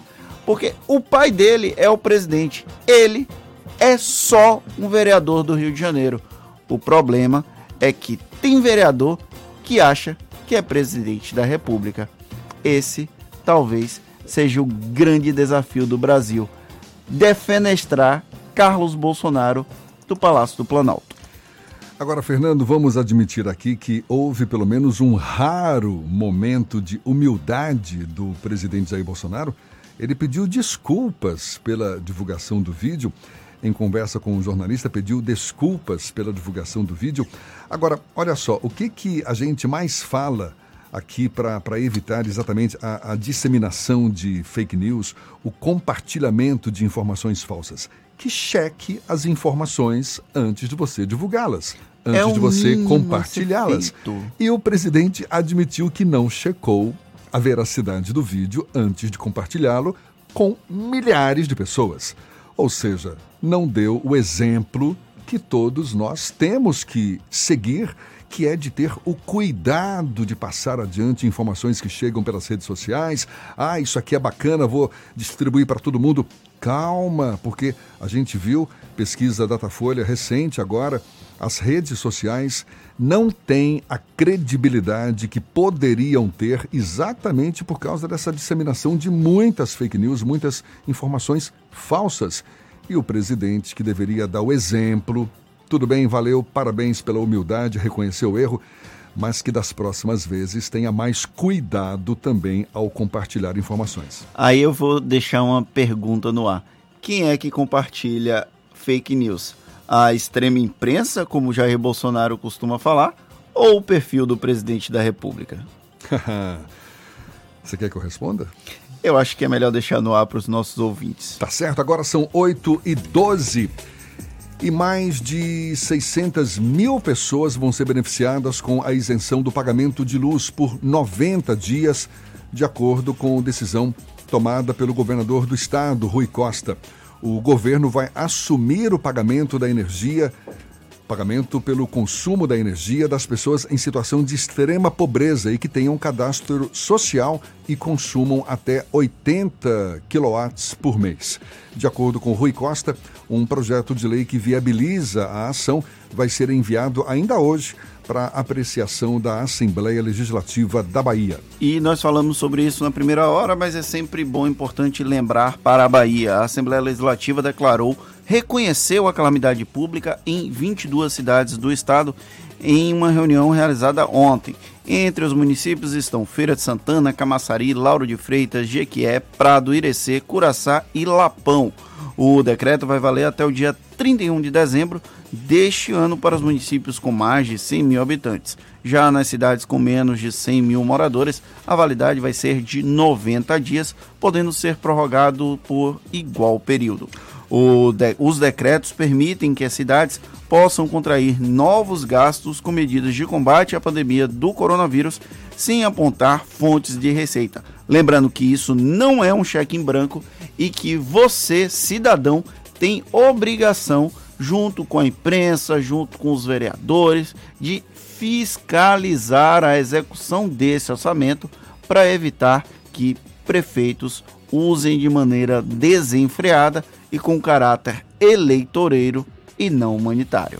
É uma medida que beneficia esses municípios aqui na Bahia, mas a gente sabe o estado de calamidade pública é nacional Inclusive, teve a decisão do ministro do Supremo, Alexandre de Moraes, que permite que tanto o governo federal quanto estados e municípios que entraram em estado de calamidade possam assumir novos gastos com medidas de combate à pandemia do novo coronavírus sem apontar as fontes de receita. Está aí o perigo, está aí a importância de que a fiscalização não baixe a guarda. Agora, extremamente compreensível Sim. que haja essa flexibilidade no momento de crise como esse. O STF, ele flexibilizou uma lei a lei de Diretrizes orçamentárias dire- e a lei de responsabilidade fiscal. Exatamente, que prevêem exatamente que o executivo aponte compensações financeiras. Agora, 8h15 na Tarde FM, vamos para a redação do portal Bahia Notícias. Lucas Arrazi está a postos, tem novidades para a gente também. É você, Lucas. Olá Jefferson, olá para quem nos escuta de todo o estado. Diante da pandemia do coronavírus, o Tribunal de Justiça da Bahia publicou um ato com medidas de contingenciamento orçamentário para enxugar as suas despesas.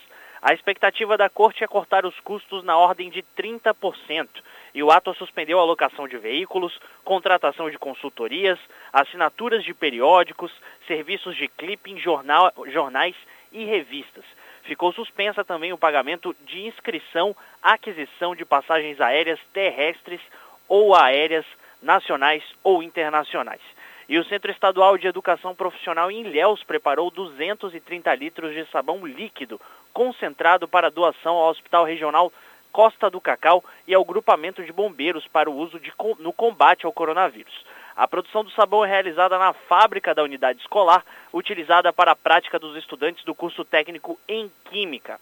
O sabão é produzido a partir da- do óleo de cozinha doado por restaurantes locais e também moradores. A composição leva além do óleo outros compostos, outros compostos como soda cáustica, água, álcool e essências. Eu sou Lucas Arraes, falo direto da redação do Bahia Notícias para o programa Isso é Bahia. É com vocês aí do estúdio. Valeu, Lucas. E olha só que dado alarmante: o número de pessoas infectadas com o novo coronavírus na Bahia vai chegar a mais de um milhão em meados de maio. Essa projeção foi feita por pesquisadores da Universidade Estadual de Feira de Santana. E ontem, um outro estudo apontou que o número de casos vai triplicar nos próximos 10 dias se a população abandonar as medidas de isolamento social, de distanciamento social. Esse levantamento observou que o crescimento diário de casos confirmados da doença, agora em março, foi em torno de mais de 20%. Ele apontou que dos quase 15 milhões de habitantes que vivem na Bahia, aproximadamente 1 milhão serão infectados, o que representa aproximadamente 7,5% da população. O objetivo da pesquisa é fornecer informações científicas de forma transparente para ajudar a sociedade na tomada de decisões. E tem um detalhe importante dessa pesquisa, é que ontem o boletim da CESAB confirmou um caso, um segundo caso de bebê com o coronavírus, o novo coronavírus, um bebê de seis meses. Ah, No dia anterior já tinha um bebê de sete meses, ou seja, o, a Covid-19 acomete pessoas de seis meses até a mais velha que nós tivermos disponível, sendo que a concentração de casos aqui na Bahia entre jovens de 30 a 39 anos, porém os casos mais graves são de pessoas acima de 60 anos ou com algum tipo de doença pré-existente. A gente falou agora há pouco, mas é bom reforçar. O secretário de Saúde da Bahia, Fábio Vilas Boas, recomendou que todos usem máscaras de proteção. A orientação das autoridades sanitárias até então era que apenas pessoas com sintomas gripais usassem o equipamento. Em um vídeo publicado nas redes sociais, Fábio Vilas Boas explicou que diversos países do mundo conseguiram derrubar a taxa de crescimento do novo coronavírus usando as máscaras. E não precisa ser de um modelo específico. De acordo com o secretário, o item deve ser utilizado toda vez que o indivíduo sair de casa, usar o transporte público ou trabalhar em ambiente fechado. Só, por favor, repetindo, as máscaras cirúrgicas e N95 deixemos para os profissionais da área de saúde que vão precisar o uso de máscaras descartáveis. A gente todo dia aqui atualiza os números oficiais, números divulgados pela Secretaria Estadual da Saúde. Na Bahia, a gente já falou, já chega a 246 os casos confirmados do novo coronavírus, com duas mortes, mas há casos subnotificados, casos que não são registrados pelos dados oficiais. A própria Secretaria Estadual da Saúde, o próprio Ministério também reconhece que o número pode ser muito maior, que a situação pode ser muito mais grave da que já é hoje, segundo esses dados oficiais. Agora, 8 e 19 a gente começa o nosso giro pelo interior do estado. Vamos para Luiz Eduardo Magalhães, extremo oeste da Bahia. J. Alves, da Cidade FM, é quem fala conosco, tem as notícias da região. Bom dia, Jota. Bom dia, Jefferson, Fernando e equipes de, e Bom dia, Jefferson, Fernando, equipe e ouvintes do Isso é Bahia. A partir de agora, destacaremos as notícias do Oeste Baiano, diretamente da capital do agro. Luiz Eduardo Magalhães monta a unidade de controle do coronavírus, um hospital de campanha para atender a população. Preocupada com a possibilidade da chegada da nova Covid-19 no município, a Prefeitura de Luiz Eduardo Magalhães montou uma estrutura para atender os possíveis casos de Covid. A unidade conta com equipamentos específicos e essenciais para o tratamento de pacientes acometidos pela doença. O prefeito Osiel destaca que a instalação ocorreu em tempo recorde e que o hospital de campanha conta com 23 leitos, com rede de oxigênio, 12 respiradores e está contratando 60 profissionais de saúde para estarem à disposição caso ocorram casos por aqui. Tudo isso com recursos do município.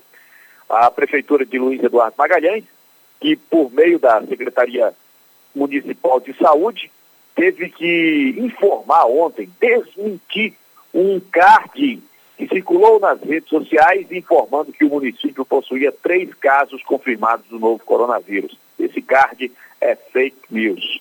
A gestão informa ainda que todos os dias, às 12 horas, a população pode conferir o boletim informativo sobre a doença que é publicado nas redes sociais oficiais da Prefeitura Municipal, Instagram e Facebook. Vale destacar que no último boletim divulgado ontem, Nenhum caso confirmado de coronavírus em Luiz Eduardo Magalhães. Dez casos negativos, dois casos suspeitos notificados e 11 casos suspeitos em monitoramento. E por aqui encerra a minha participação, desejando a todos uma ótima quinta-feira, excelente fim de semana. Eu sou o J. Alves da Rádio Cidade FM de Luiz Eduardo Magalhães para o Isso é Bahia.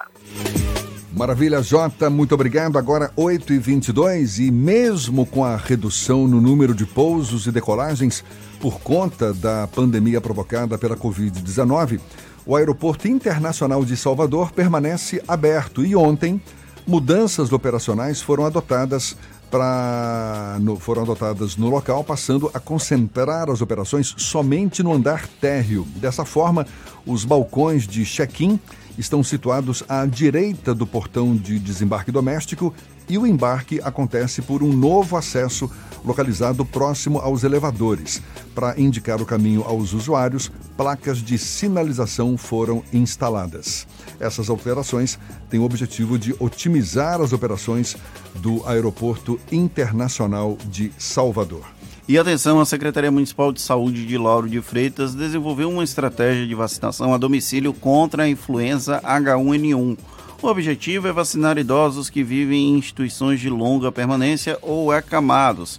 A diretora de Departamento da Atenção Básica da Secretaria, Verusca Roseira, orienta que para receber o atendimento em casa, a família do idoso acamado deve procurar a unidade de saúde da família mais próxima de onde mora e informar a demanda. Muito bem, agora 8h22, a gente vai para Itororó. Maurício Santos também fala conosco, ele da Itapuí FM. Bom dia, Maurício. Bom dia, Jefferson. Bom dia, Fernando. Bom dia a todos do Isso é Bahia. Bom dia para toda a Bahia. Vamos com notícias aqui da nossa região do Médio Sudoeste e vamos começar pela cidade de Itapetinga, tá? Olha, em Itapetinga, uma mulher por nome de Rafaela Jesus Silva, de 28 anos, é, com suspeita de coronavírus, morreu na tarde desta quarta-feira. eh, na cidade de Itapetinga. A informação foi divulgada na coletiva de imprensa da Secretaria de Saúde do município na tarde de ontem. O Laboratório Central de Saúde Pública, LACEN, da Bahia, vai, vai testar se a paciente estava com o vírus.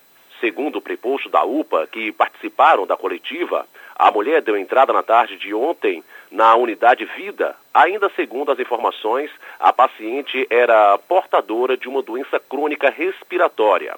A mulher, moradora do distrito de Trancoso, que pertence ao município de Porto Seguro, estava no município de Itapetinga para realizar uma cirurgia cesárea, que ocorreu há sete dias no Hospital Cristo Redentor, onde ela teve um bebê. A Secretaria de Saúde Municipal informou que ainda aguarda resultado do exame feito pelo LACEN, que vai comprovar se ela estava infectada pelo vírus. Itapetinga, até o momento, não tem nenhum caso confirmado da doença.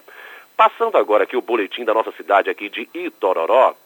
Em Itororó, casos monitorados em, em isolamento social são 79, tá? São viajantes é, assintomáticos contando aí com pacientes suspeitos. Casos suspeitos são 10, casos descartados, nenhum. Casos confirmados, 1. E aguardando o resultado de exames, são 10. Jefferson, Fernando, eu sou Maurício Santos, falando aqui da Rádio Itapuí FM de Itororó, a capital da carne de sol, para o Isso é Bahia, para toda a Bahia. Agora é com vocês, bom dia. Valeu, muito obrigado. Agora 8h25 e um estudo desenvolvido pelo Centro de Excelência em Geoquímica do Petróleo da Universidade Federal da Bahia aponta que algumas amostras de frutos do mar de municípios baianos seguem contaminadas pelas manchas de óleo que atingiram o litoral do Nordeste no ano passado. De acordo com o gerente de projetos da Bahia Pesca, José Sanches Júnior, sete amostras de ósteras, ciris e caranguejos coletadas em Entre Rios, no Rio Sauípe, Camaçari, no Rio Jacuípe, em Valença, também lá em Guaibim e em Jaguaripe, todas essas amostras estão com níveis de contaminação acima do ideal. De acordo com o estudo, peixes e camarões não estão contaminados e são considerados seguros para o consumo. E tem quanto tempo essas manchas de óleo? Isso Elas a... começaram no final de agosto Foram e até o fim do ano passado, até é novembro. Que absurdo. E até hoje ainda com sinais de contaminação, portanto, atenção ao consumir esses moluscos, esses crustáceos. Há relatos de manchas, pequenas manchas de óleo ainda no litoral norte aqui da Bahia, em diversas praias. E olha só, o secretário especial da Receita Federal, José Toches, anunciou que o governo federal adiou o prazo para a declaração do imposto de renda para pessoas físicas. O novo prazo é dia 30 de junho, dois meses a mais para prestar contas ao leão.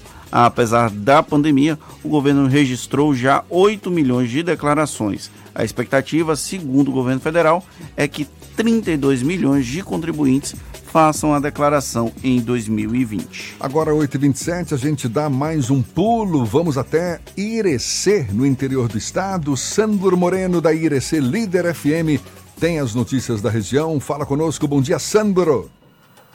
Bom dia, Jefferson. Bom dia, Fernando a região de Irecê continua com um caso de coronavírus. E a recomendação é que as pessoas devem ficar em casa. O Fernando Jefferson, o comércio, ou parte do comércio em Irecê, segue fechado, principalmente no segmento de roupas e calçados. E esse fechamento já começa a gerar consequências.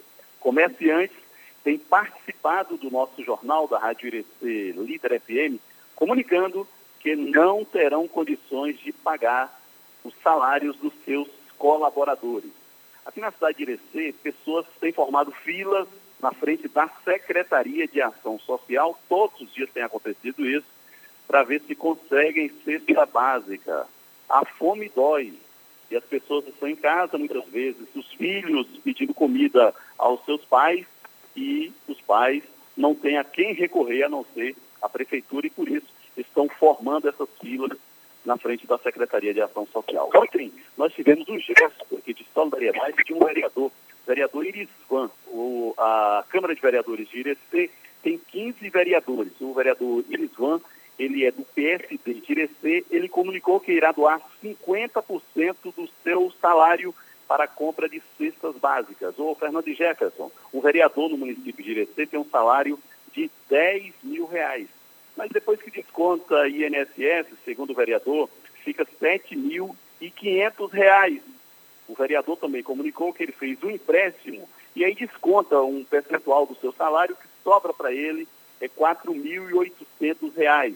Ele disse que desses 4.800 reais ele vai tirar 2.400 reais para a compra de cesta básica. A semana passada, o prefeito de Jussara, aqui na região de Irecê, também comunicou que os seus salários ele vai doar para a compra de cestas básicas para os munícipes de Jussara.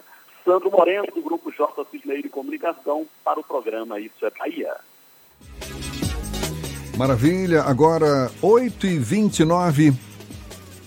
A gente faz um intervalo e volta já já.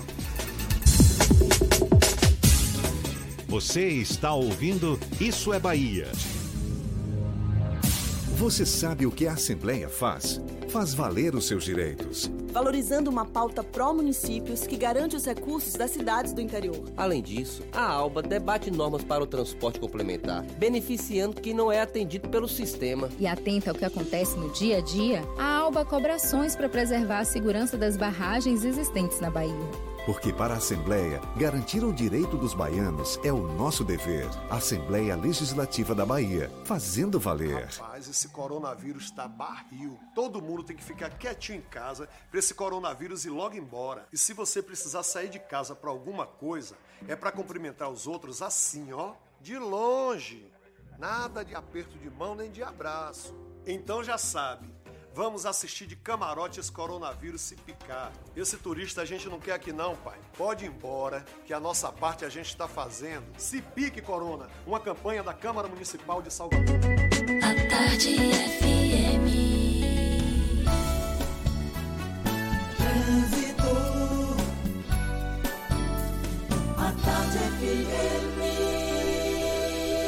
Oferecimento. Monobloco, o pneu mais barato da Bahia a partir de R$ 149,90. Bahia VIP Veículos, seminovos com entrada a partir de um real. Avenida Barros Reis Retiro. Temos novas informações para quem já está dirigindo por aí ou vai pegar o carro já já. É com Cláudia Menezes. Oi, Jefferson, tô de volta para dizer que a San Martin tem um pouco de lentidão lá no trecho final de acesso ao Largo do Tanque. Já a Via Expressa tem fluxo livre em direção à Cidade Baixa. Em mais um ponto, tem uma pequena movimentação ali no final da Centenário, sentido centro. Isso por causa da procura pelo posto de vacinação em sistema drive-thru. Experimente os novos queijos cremosos Veneza no sabor cheddar e ervas finas. Cremoso, saboroso e sem amido. É a diferença no seu lanche. Saiba mais em arroba Veneza Lácteos em nossas redes sociais. Eu volto contigo, Jefferson. Valeu, Cláudia. A Tarde FM de carona com quem ouve e gosta.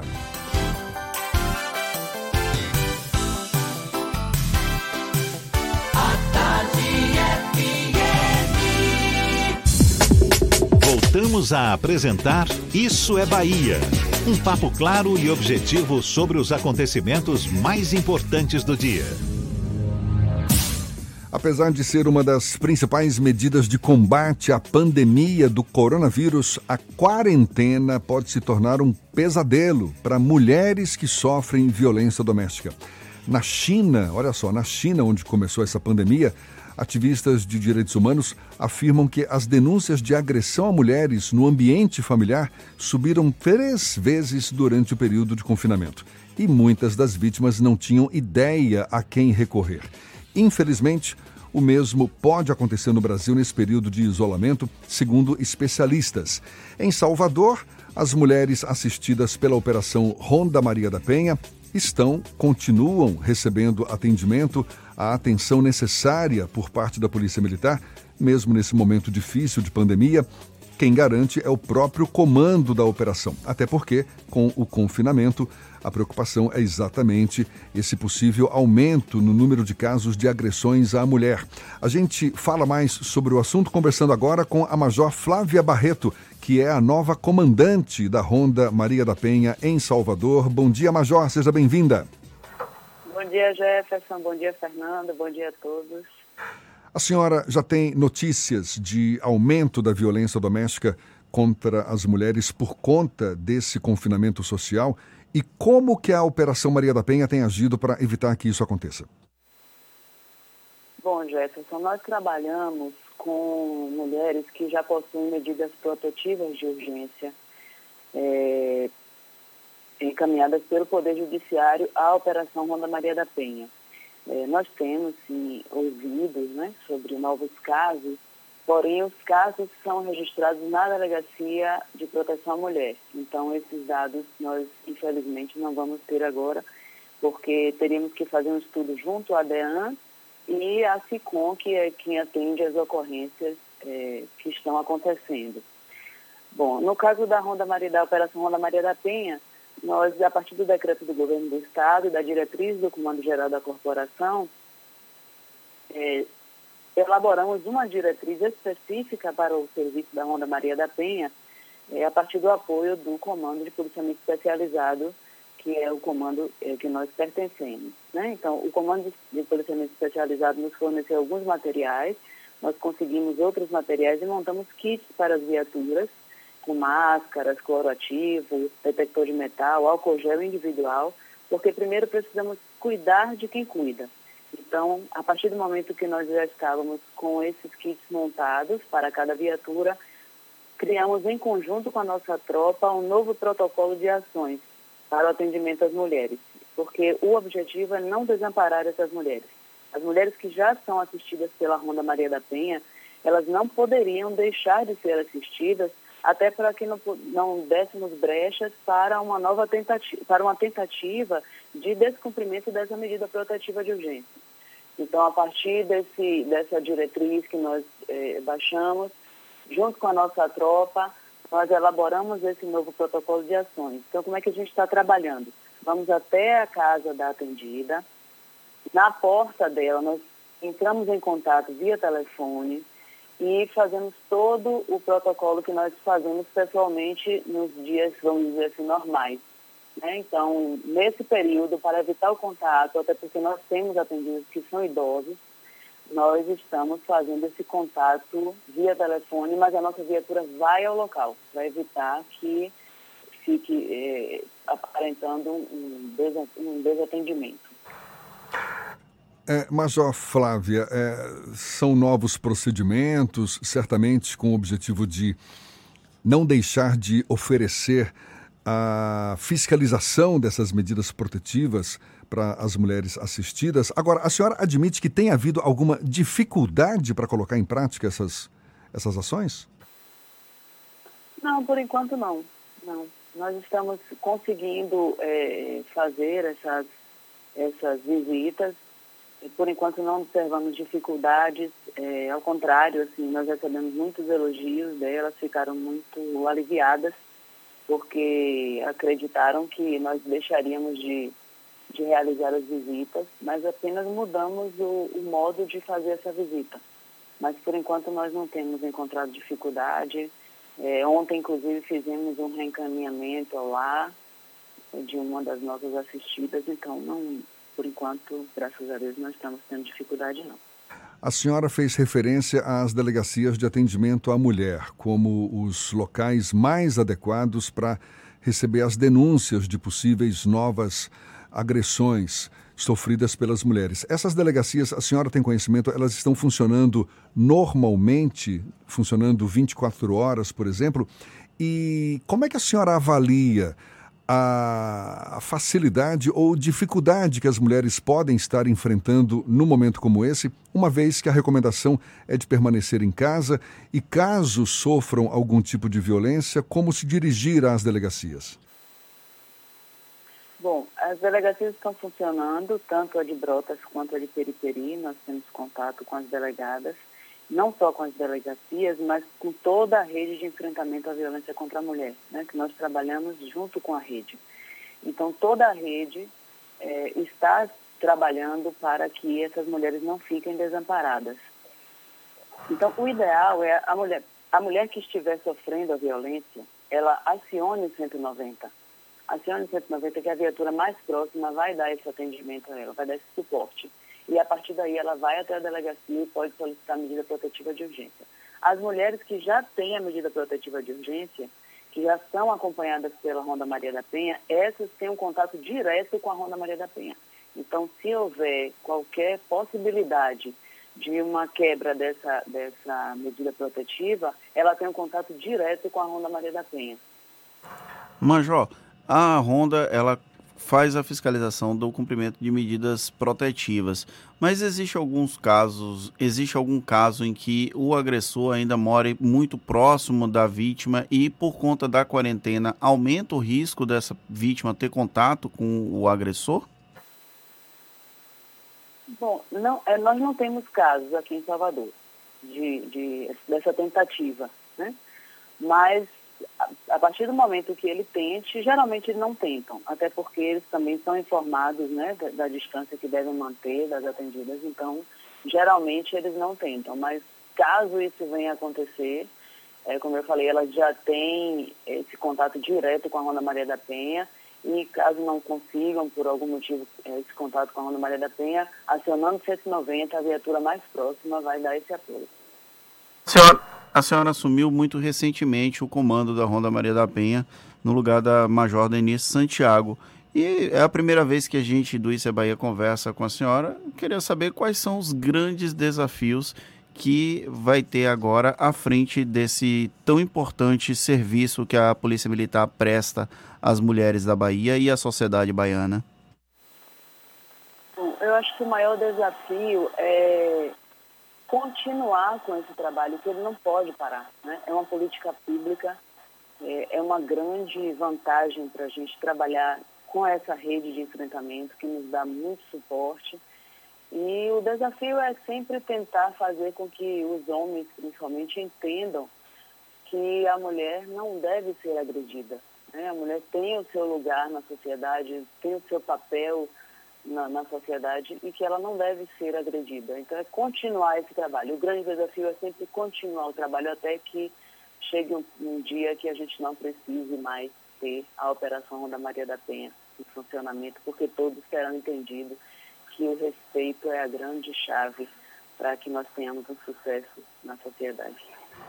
Major Flávia, para a gente encerrar, a gente sabe que as mulheres elas acabam ficando mais vulneráveis numa situação como essa de quarentena, mas isso, como a senhora mesma já reforçou, não as impede de buscar ajuda. Eu queria que a senhora reforçasse que casos emergenciais continuam sendo atendidos e quais os canais que as mulheres têm para buscar essa ajuda?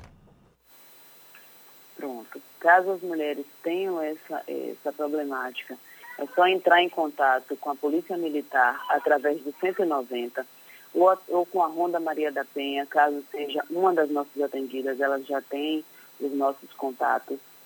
Né? E a Polícia Militar vai estar sempre disposta e pronta para atender.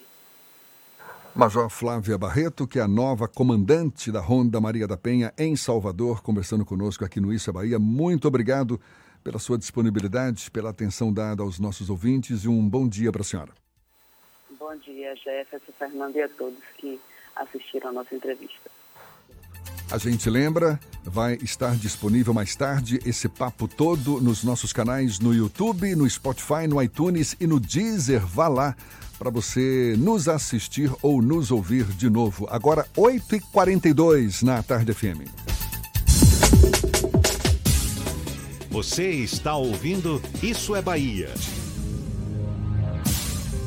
Atenção! O Hospital Geral do Estado está atendendo apenas casos graves de traumas ou queimaduras encaminhados pelo SAMU. Para outros casos, procure a UPA mais próxima de você. Governo do Estado. As informações sobre a influência da economia na sua vida, com o jornalista e economista Armando Avena. Falando de economia. O impacto das medidas contra o coronavírus na economia baiana será dramático. Em primeiro lugar, porque a Bahia tem 70% do seu PIB gerado no setor serviços, que é formado na sua maior parte por trabalhadores informais e micro e pequena empresa são os ambulantes, prestadores de serviço, lojas, bares, restaurantes, academias, atividades turísticas e toda a cadeia atingida pelo indispensável isolamento social. O impacto na redução do consumo será imediato E nas empresas, haverá um aumento acelerado do desemprego, porque a única saída para uma pequena empresa que não fatura é demitir e depois fechar. Só o governo federal pode evitar esse efeito dramático, transferindo recursos diretamente para o trabalhador e assumindo parte da folha de pessoal das empresas, diretamente ou através do crédito barato. Mas, até agora, muita conversa foi feita, mas nada foi liberado. Nem os 600 reais para os informais, nem o crédito do BNDES, tampouco o financiamento subsidiado para as empresas pagarem os trabalhadores. Como se não bastasse, a maioria da população baiana é de baixa renda. E em Salvador, 40% dela tem renda inferior a meio salário mínimo. Ora, essas famílias pobres dependem para seu sustento exclusivamente da renda do trabalho, seja ele formal ou informal, e da renda de transferências, como Bolsa Família, aposentadoria e outras. Ora, com o desemprego aumentando e sem ninguém nas ruas para comprar, se não houver uma transferência maciça para essas pessoas, os recursos não chegarem a essa população mais pobre, os efeitos na economia serão muito graves. E pior, haverá mais infectados, pois a população mais pobre vai romper o isolamento quando não houver o que comer em casa. Você ouviu Falando de Economia, com o jornalista e economista Armando Avena. Voltamos a apresentar Isso é Bahia. Um papo claro e objetivo sobre os acontecimentos mais importantes do dia. Agora 8h45, a gente dá uma chegadinha até a redação do Portal à Tarde. Thaís Seixas tem novidades pra gente. É você, Thaís. Oi, Jefferson e Fernando, bom dia. Bom dia aos nossos ouvintes de todo o estado. Olha só, a Espanha supera a barreira dos 10 mil mortos em decorrência do coronavírus. A marca foi alcançada hoje e somente nas últimas 24 horas foram registrados 950 óbitos, que é o novo recorde diário do país, segundo o Ministério da Saúde local. De acordo com o boletim, são 10.003 mortes até o momento, com um aumento diário de 10,5%. Já o número de casos confirmados alcança 110.238, o que representa uma leve desaceleração na comparação com o dia de ontem. E o, comitê, e o Comitê Científico do Nordeste se reúne virtualmente com os governadores da região com o objetivo de esclarecer dúvidas e definir um protocolo de atuação no enfrentamento da Covid-19. Durante o encontro ocorrido ontem, foi colocada em pauta a importância da unificação dos gestores públicos, não só nas áreas política e, de política e economia, mas também no amparo à pesquisa e às universidades. Ainda nesta semana estará disponível para a população um aplicativo que vai permitir a classificação dos usuários por prioridade de risco. Por meio da ferramenta, será possível fazer o atendimento remoto e avaliar o comportamento da pandemia para o desenvolvimento de ações de combate ao coronavírus. Eu fico por aqui, essas e outras notícias estão no portal atardeatarde.com.br. Volto com vocês. Valeu, Thaís. E o presidente Jair Bolsonaro sancionou com vetos a lei que estabelece um auxílio de 600 reais mensais por 90 dias a trabalhadores informais.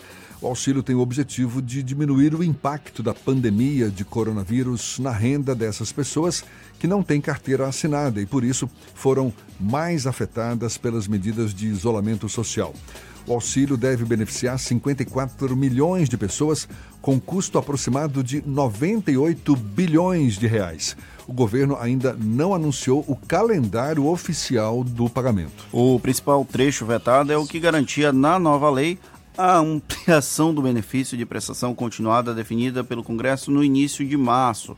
O governo também vetou um dispositivo aprovado pelo Congresso que cancelava o auxílio emergencial do beneficiário que, ao longo dos três meses, deixasse de atender aos pré-requisitos. O Palácio do Planalto também decidiu vetar uma regra que restringia o tipo de conta bancária onde o auxílio poderia ser depositado. Entre aqueles considerados aptos a receber o auxílio estão os inscritos no Cadastro Único do Ministério da Cidadania até o último dia 20 de março. Para verificar a inscrição no programa, é só acessar o site do Ministério da Cidadania ou pelo próprio aplicativo do Cadúnico, que é o Cadastro Único do Ministério da Cidadania, como também pelo telefone 0800 707 2003. 0800 707 2003. O serviço de ligação é gratuito, mas precisa ser feito por meio de um telefone fixo. Repete o número aí, Jefferson. 0800 707 2003. Valeu. Agora, 8h49, a gente dá sequência ao nosso giro pelo interior do estado. Vamos para Rui Barbosa, J. Sidney, da RB Líder FM, é quem fala conosco. Bom dia, J. Bom dia, bom dia. Isso é Bahia, aqui fala J. Cidrei. Estamos no estúdio da RB Líder FM na cidade de Rui Barbosa. Temperatura agora 24 graus na manhã desta quinta-feira. E vamos às informações. Estrada do Feijão em toda a sua extensão de mais de 400 quilômetros, pouco trânsito. Aqui em Rui Barbosa, a prefeitura tem dado suporte de informação constante à população sobre o coronavírus. Vereadores de Seabra reduzem salário em 50% para ajudar famílias vulneráveis. Ontem, o prefeito de Seabra usou as redes sociais para lamentar o registro do primeiro caso confirmado na cidade. Irecê, vereador do PSD Irisvan, destina 50% de sua remuneração para a compra de cestas básicas. Prefeitura de Pupiara entrega cestas de alimentos aos alunos da educação infantil nesta sexta-feira. Mais de 300 crianças serão beneficiadas. Na região de Irecê, agricultores apostam no plantio de milho. Resultado é positivo. Filadélfia, região de Senhor do Bonfim, confirma o primeiro caso de coronavírus. No interior do estado, 16 novas unidades de pronto atendimento UPAs, que estavam sem funcionamento, vão receber pessoas com sintomas de coronavírus. A ideia é que as UPAs façam a classificação, realizem o manejo, estabilizem o paciente e façam regulação. Por aqui, na região, Morro do Chapéu vai funcionar. São essas informações. Na manhã desta quinta-feira, J. Sidney para o Isso é Bahia. Agora 8h50 e o governo federal publicou uma medida provisória que dispensa as escolas de educação básica e as instituições de ensino superior do cumprimento do mínimo de 200 dias letivos anuais previstos na Lei da Educação do país. Essa medida é excepcional e vale só para este ano por causa da crise vivida no Brasil decorrente do novo coronavírus. Para as escolas de ensino fundamental e médio, a medida não obriga a cumprir os 200 dias letivos, desde que cumpram a carga horária mínima anual exigida na lei, que são 800 horas de aula por ano. Para as universidades, elas poderão abreviar a duração dos cursos de medicina, farmácia, enfermagem e fisioterapia. E olha só, foi aprovada pelo Senado a medida que permite que o governo faça acordo com empresas e banque uma parte do salário dos trabalhadores com carteira assinada enquanto durar o estado de calamidade no Brasil. Em troca, os patrões não poderiam demitir os empregados por um ano após o fim do pagamento do auxílio. Aprovado pelo Senado, a medida agora segue para a Câmara dos Deputados. A proposta também determina que o INSS vai pagar os primeiros 15 dias de afastamento do trabalhador que vier a contrair o coronavírus. Segundo a lei atual, quem paga os 15 dias são os patrões. É, e o governo confirmou também a edição de uma medida provisória que autoriza corte de salários e jornadas de trabalhadores durante a crise. As reduções podem chegar a 70%. Em casos extremos, com a suspensão dos contratos de salários, as empresas poderão ser desobrigadas de pagar as remunerações. Trabalhadores afetados vão receber uma compensação do governo que pode chegar a 100% do que receberiam de seguro-desemprego em caso de demissão. Se houver redução na jornada de trabalho e corte salarial por até 90 dias, o governo bancará o restante do salário com parte do seguro-desemprego a que o trabalhador teria direito. É um assunto que certamente vai dar pano para manga. Já polêmico. tem juristas reclamando de inconstitucionalidade. Isso ainda vai render um pouquinho nos próximos dias. Agora, sete minutos para as nove horas, vamos para Teixeira de Freitas, já já da Eldorado FM. Bom dia, já já. Bom dia, Jefferson. Bom dia, Fernando Duarte. O Cristo do Isso é Bahia. Paulinho, meu velhinho, aperte o play. Informações aqui do Extremo Sul Baiano. Olha, as informações aqui da cidade de Teixeira de Freitas, a Secretaria Municipal de Saúde é, informou no dia de ontem a coleta de material de mais dois pacientes considerados suspeitos ali para a infecção pelo novo coronavírus, ou Covid-19. Né? Os resultados negativos para o coronavírus, Covid-19, isso é uma boa notícia aqui para o município. Né? E o mesmo foi encaminhado para a amostra ali o LACEI na Bahia. Os números atuais aqui na cidade de Cheio de Freitas, Jefferson, são é, dois confirmados, 31 descartados, 19 casos suspeitos, aguardando assim o resultado, totalizando 52 casos notificados. E também aqui, Jefferson, no dia de ontem aqui na cidade de Cheio de Freitas, o comércio retomaria aí as suas atividades, mas, todavia, o novo caso da confirmação do segundo caso positivo de contaminação pelo coronavírus do Covid-19, a vigilância epidemiológica emitiu um alerta epidemiológico recomendando às autoridades pela manutenção da suspensão do funcionamento do comércio. O assunto, Fernando, também foi assim amplamente discutido em reunião que contou com representantes do comércio, é, entidades de classe e entes do governo municipal. Em consenso, foi construído ali um novo decreto municipal. Então, o novo decreto, decreto 419 de 2020, ele determina que o comércio permaneça fechado por mais sete dias. Um giro rapidinho aqui, na cidade de Medeiros Neto, tem um caso confirmado, Teixeira de Freitas tem dois casos confirmados, no Prado, que nós tínhamos lá três casos confirmados, dois já foram liberados para casa e um ainda é, continua sendo monitorado pela equipe de saúde da cidade do Prado. Jefferson e Fernando, eu gostaria, se me permitisse, eu encerrar esse programa aqui com todo esse jargão de vocês aí. Se você me permitir, pode abrir Paulinho para o estúdio. Eu quero ver se vocês vão liberar mesmo para me encerrar esse programa aqui ao vivo. Meu sonho é esse, é a Harry Dream. Eu acredito que o senhor vai me liberar. Jefferson, posso fechar o programa? Pode, fique à vontade, já já. Então vamos lá, Paulinho, solta a vinheta aí. Acabou, seu Fernando Duarte. Agora você, Fernando. Valeu, já já! aí, Fernando. Um grande abraço, muito obrigado pela companhia de todos vocês. O Isso é Bahia retorna amanhã às 7 da manhã para Salvador e em torno e a partir das 8 para todo o estado. Um grande abraço virtual. A gente não pode trocar amabilidades físicas neste momento de confinamento. Se mantenham em casa, quem pode se manter em casa e quem tem que trabalhar, tem que sair para as ruas, por favor, se cuide, use máscaras agora Use, lavem bem as mãos e usem álcool em gel quando não for possível assear as suas próprias mãos. Um grande abraço e obrigado pelo carinho de todos vocês. Muito obrigado pela companhia, pela parceria, pela confiança. Quinta-feira temos chão pela frente ainda. Aproveite bem o dia na medida do possível. É isso aí, a gente tem que exercitar a nossa criatividade, a nossa esperança, a nossa determinação para sair dessa mais fortalecidos. É o que todos nós queremos, por mais difícil que seja essa situação. Amanhã tem mais. Tchau, tchau. Tchau, tchau. Tchau, tchau.